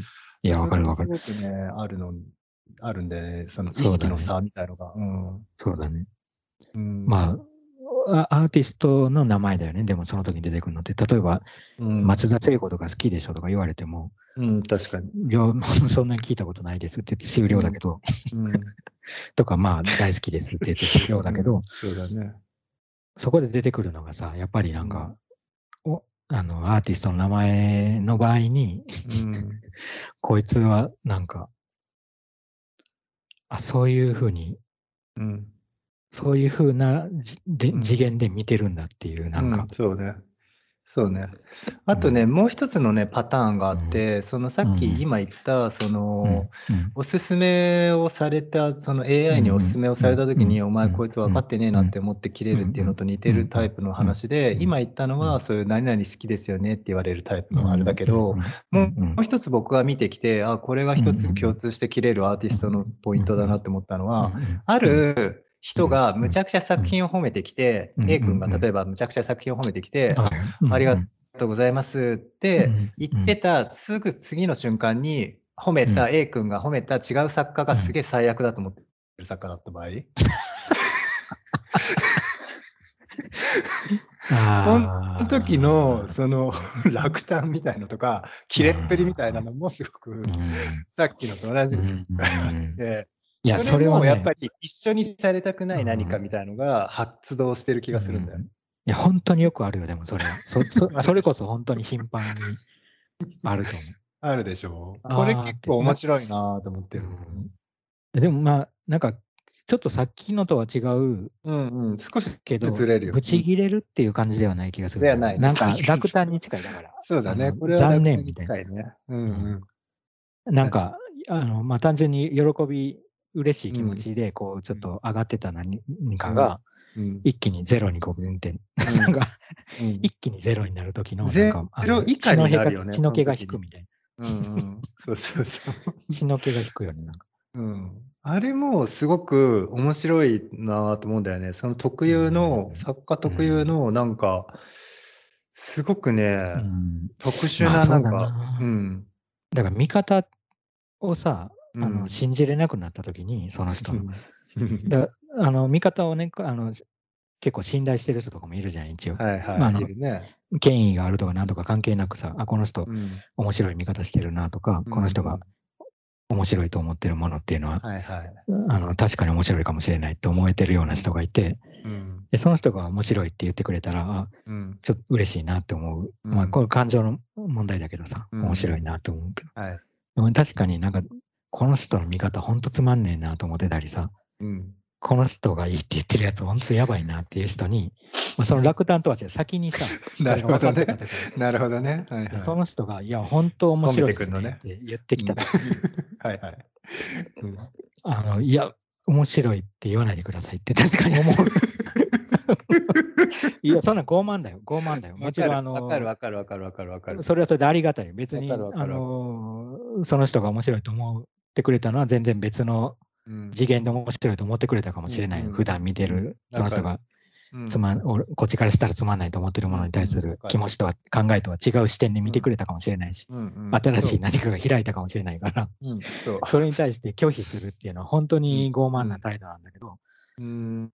でもね、どこ、やっぱりちょっと複雑、なんか、うん、違う、なんかね、うんそのね、傲慢じゃないうんと思うんだよ、うん。僕はやっぱり。その、それは決して別に、その評価をしてる人に、人のその評価軸が狂ってるとか、おかしいとか、ねまあ、うん。自分より上だとか下だとか、そういう話じゃなくて、単純に彼が考えてることと、僕が考えてることは違うんだってことをちょっとはっきりさせたいっていう気持ちが多分メイン。あ他のその人がいいって言ってる人とうん、自分が考えてることは違うってこと？だし、その彼あが自分に対して褒めてきたとしても、ねあなたがいいと思ってる自分はうん。自分の思ってる自分のいいとことは違うっていうことを、えじゃあ、例えばうん、その人がもうとにかく黄色いものが好きだと。うん でも黄色ければ何でもかんでも面白い面白いって言ってて、うんうん。で、自分の作品の中にたまたま黄色い作品、うんうん。黄色っぽい作品があったとして、うんうん。いや、これすごいいいねと。うんなんか黄色いしすごいいいよとかうん言われたときに、結構よくある、そういうことね。うんいやいや、あるよある。全然ある。うんなんか、あの、うん それはそういうのあるね。だ黄色いは黄色いはちょっとないけど、でもまあそういうでも具体的なモチーフとかでもよくあるしね。うんうんう。うんんまああるな。いや、まあ、ある、ある、あるけど、だからその時に、例えばうん僕が、あのーいや、あのーその気持ちを受け取れませんって思ったとしてね、例えばだけど。何らか褒め褒めえられたとして。いやー、言わないね。いや、言わない、さすがに。あ、そうなんですねっていう。そうなんですね。いや、いや、そうだよね。いや最近はね俺はうんもう見なかったことにしてるね。だから聞かなかったこと、見なかったことにしてる。無視ってこと？それはあのいや、もちろんその場にいたら、あーありがとうございますみたいな顔になっとてるけど、うんうんうんはいはい。まあ例えばだからネットとかで、うんあの素晴らしかったみたいな、そういうちょっとその人の見方どうかなみたいな人が、すごい面白かったみたいに書いててもさ、同じ気持ちになるじゃん、普通の。普通だったら。でもそれはもう一緒にして見ないようにしてる。ああ、でも、わか甘るねいよと思って。ああ、あるね。うんいや、なんかね、それは本当にそうで、結構面白いなと思ってるんだよ。で、さっき言った、そのなんかその、それが決して傲慢じゃないっていうのは、やっぱりね、うんうん。それね、自分が言う側でも思うんだよね。だから、うん。自分が誰かの作品を褒めるときも、うん。やっぱり、あの、それが100%その作家が思ってることを自分が言い当ててるとは、とても思えないというかさ、自分で。もちろんもちろん。当たり前だけど。うん。でそれが前提で、僕なりの意見としてうん、こういうとこが面白かったっていう言い方を、まあ、するじゃん、普通。だから少なくとも、その作者の意見っていうのは当然ある。で、それに、まあ、僕が、まあ、達してないというか、その見見切れてない部分が当うん。然いっぱいあって、うん。で、その上ででも僕が見た範囲で、僕から見た視点で言うと、うん。こういうふうに見えて、ここがすごく面白かったっていう言い方を、うんまあ、するんだよ。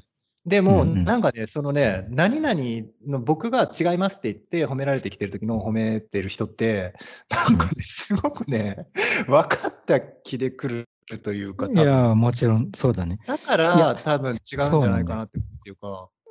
それはそうだね。そこが違うか。だから別にさ、あのー分かってないくせに、うん、あの感想を言うなやとか、そういうことあそういうことじゃない、そういうことじゃない、全然。うん。全然別に、その分かってるとか分かってないとかっていうレベルではさ、うん。別に作った人自体も分かってないかもしれないから、そのアーティストが完璧にもう全てを把握してて、その正解か不正解かっていうのを判断してるわけじゃないから、そのそうそうそうそ例えば見方が全然確かにもう黄色いから面白いねでもいいいいんだけど、ただ、う。うん。なんで黄色いと面白いと思ってるのかっていうのを説明、なんかこう、そこになんかこう、あの理論が欲しいっていうのはあると思う。そうだね。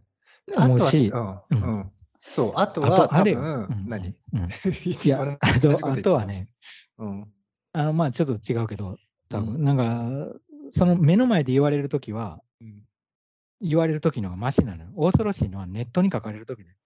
あのあーそれってさ、あうのそれがか拡散されるわけじゃない。はいはい。その最高みたいな、あの、はいすっげえ笑えた最高だ、なんかお笑い芸人みたいだったみたいなのが拡散されるとするじゃん。はい。あなんか、その見えか見方ってさ、やっぱ実際見ないと分かんないから、まあ、あるよね。感想が拡散されるのって、うん、ある。なんかね、人によっては結構きつい時があるのよ、その内容。あるある。いや。俺はね、それは結構怖い。なんか、あのだからといってそこに、あのさっきの、あのツイッターの人じゃないけどさ、いや、そうじゃないんですよとかっていう、いこう、突っ込んでいくのもなんか違うじゃん。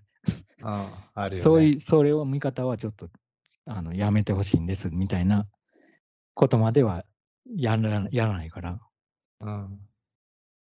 まあだからな、難しいな。せめて、なんか何個かのこう見方がこう並ぶ分にはさ、そういうのをその中の一つとして黄色いから好きっていうのもあっても、俺はいいと思う。いや、そうなんだよ。だからね黄色かう、ん。黄色いのが好きだから、私は黄色いのが好きだから、あなたの作品の黄色いところがすごく気になったっていうこととか、でうん。もしくはそれプラスそれに対してあうん。のどう思うかとか、なんかそのうん。自分が作品として出したものを僕とうなんかそのうん。見た人の間に置いてそれについて話せるようなことができたら多分いいんだよ。それがど,、どんな小さな視点だとしても。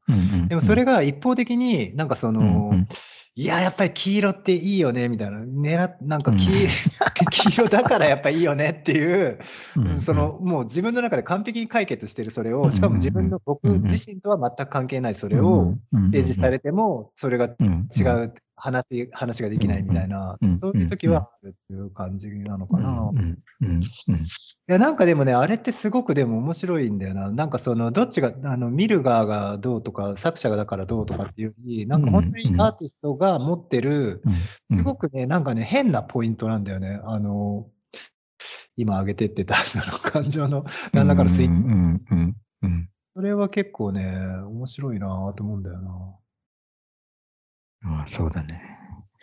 そうだな。なんか一色体にされたくないっていうのはあらゆる面で確かに。うん。なんかそれがそのずっと突き詰めるとそのさっきのそのうん。ビデオ屋からの、えーレターにしろやっぱりその何ら300万人のか、うんまあ、その会員になるかならないかにしろ、インスタグラマーだ。インスタグラマーじゃない、うん。なんだっけ、インフルエンサーか。ううんんそこら辺はあるんじゃないかな。それに対してさ、でもインフルエンサー側はさ、うん、一じゃん。まあの、一っていう一じゃないの。あの、インまあフルエンサーそこの、まあ、山田っていう人だったら山田、うん。山田じゃん。一じゃなくて。うん。その300万人の中の1になってるフォロワーに比べると、うん。うん。あくまで山田のままなんだよ。うん。それがまたなんか一方的な感じがするんだよな。一方通行な感じがするっていうか、そうんのお布施を集めてるにもかかわらずっていう。うん。なるほどね。まあだから、それをさ、アーティストにうん。置き換えれないけど、まあでもみんなそうなんじゃないのかな。わかんないんだよな。だから。でもあの300万人に突入してる人は別に一緒くたにされて、まあ構わないか知らんけど、なんか、それが一緒くたにされてるっていう意識はないってことだよな。うーん。なんかでも溶けてるから気持ちいいみたいな感覚もあるんじゃない？ああ、そっうんかそっか。なるほどね。うんまあ、確かにな。だってさそこ、にむしろ飛び込みに行ってるというか。そうだね。それはあるかも。その試合とかも、だって、阪神対巨人の試合にさ、うん。一人だけ招待されてさ、うん。一人、プレッシャー感じるわ。そうだよね。だからライトスタンドで一人だけなんかもうわーって頑張れみたいなのって、ええまあ多分無理だか、ら、確かにそこに1万人ぐらいいた方が、まあ、応援しやすいよね、多分ね。そうだね。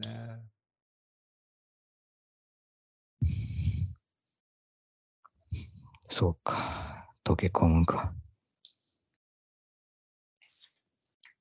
難しいよね、それ。なんか溶け込める、まあ数ってさ、入っちゃうと溶け込めるけど、今の話だとうん数っていうもの自体がそういう影響力を持っている時代なわけでもあるから、そうんこら辺のさ、その数に飛び込んだ時に消える責任感と、同時にその実際にはそれ自体が社会に対する影響力っていうのが増大しているっていう反比例がさすごく面白いよね。変だうよね。ん、うん、うん。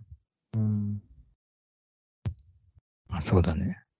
うん統計って何でもそうかもな。何パーセントが賛成とか、うんオリンピックの時もそれずっとやってたけどね。賛成反対みたいな。ああ、そうか賛成何パーセント、反対何パーセントみたいな。うん定期的に出てくるみたいうん。なるほど、な。ね。でもそれどっちが多いからなんだっつうんだっていう話だよな。でも。あの、なんていうの？別に一切変わんないんだ。うん、まあ変わんないし、逆に言うと、うんその、お多い方に変わるとか変わんない方とかっていう問題でも本当はない。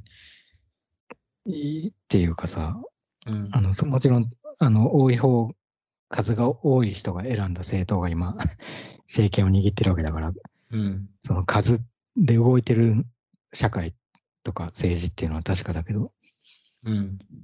まあでも数が多い方の意見が通って、数が少ない方の意見が通らない、全くゼロになるっていう話じゃないと思うから、うん。まあね、多数決っていうよりは、なんか正当な議論とプロセスが踏まれてるかどうかっていうだけだろうな。うん。その中で、本当本当だったら。なんかでもまあさ話に戻るとやっぱり多数決じゃない何かが絶対的に必要なのはみんな感じてるよね。もうさすがに。多数決でさ、うん。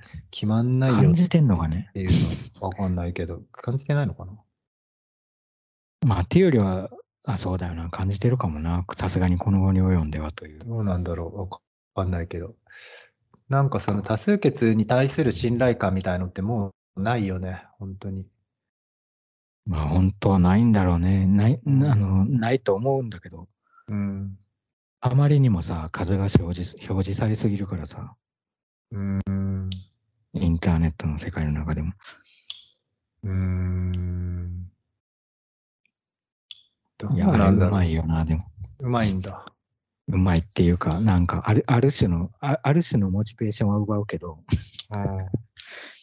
ある部分の、なんか、あの、成功報酬みたいなえー気分えー。は刺激してる気がするよね、それでも。そうなんだ。うーん。まあ面白くないけどな、ちょっと。そうなんだ。どうなんだろう。わかんない。わかんない。うん。インフルエンサーじゃないからわかんないな。うーん。自分がインフルエンサーだったら、そのシステムを壊されてもいいって思うかどうか。うーん。どうなんだろうね。インフルエンサー、まあ、インフルエンサーって言ってもいろんな人がいるんだろうけどね、本当に、あの、うん。全然知らないけど僕は。全然ちょっと知識がないんだけど、まあいろんな人がいるんだろうなとは思うけどね。まあ、もちろんそれさえも一括りにしたらダメなんだろうんうん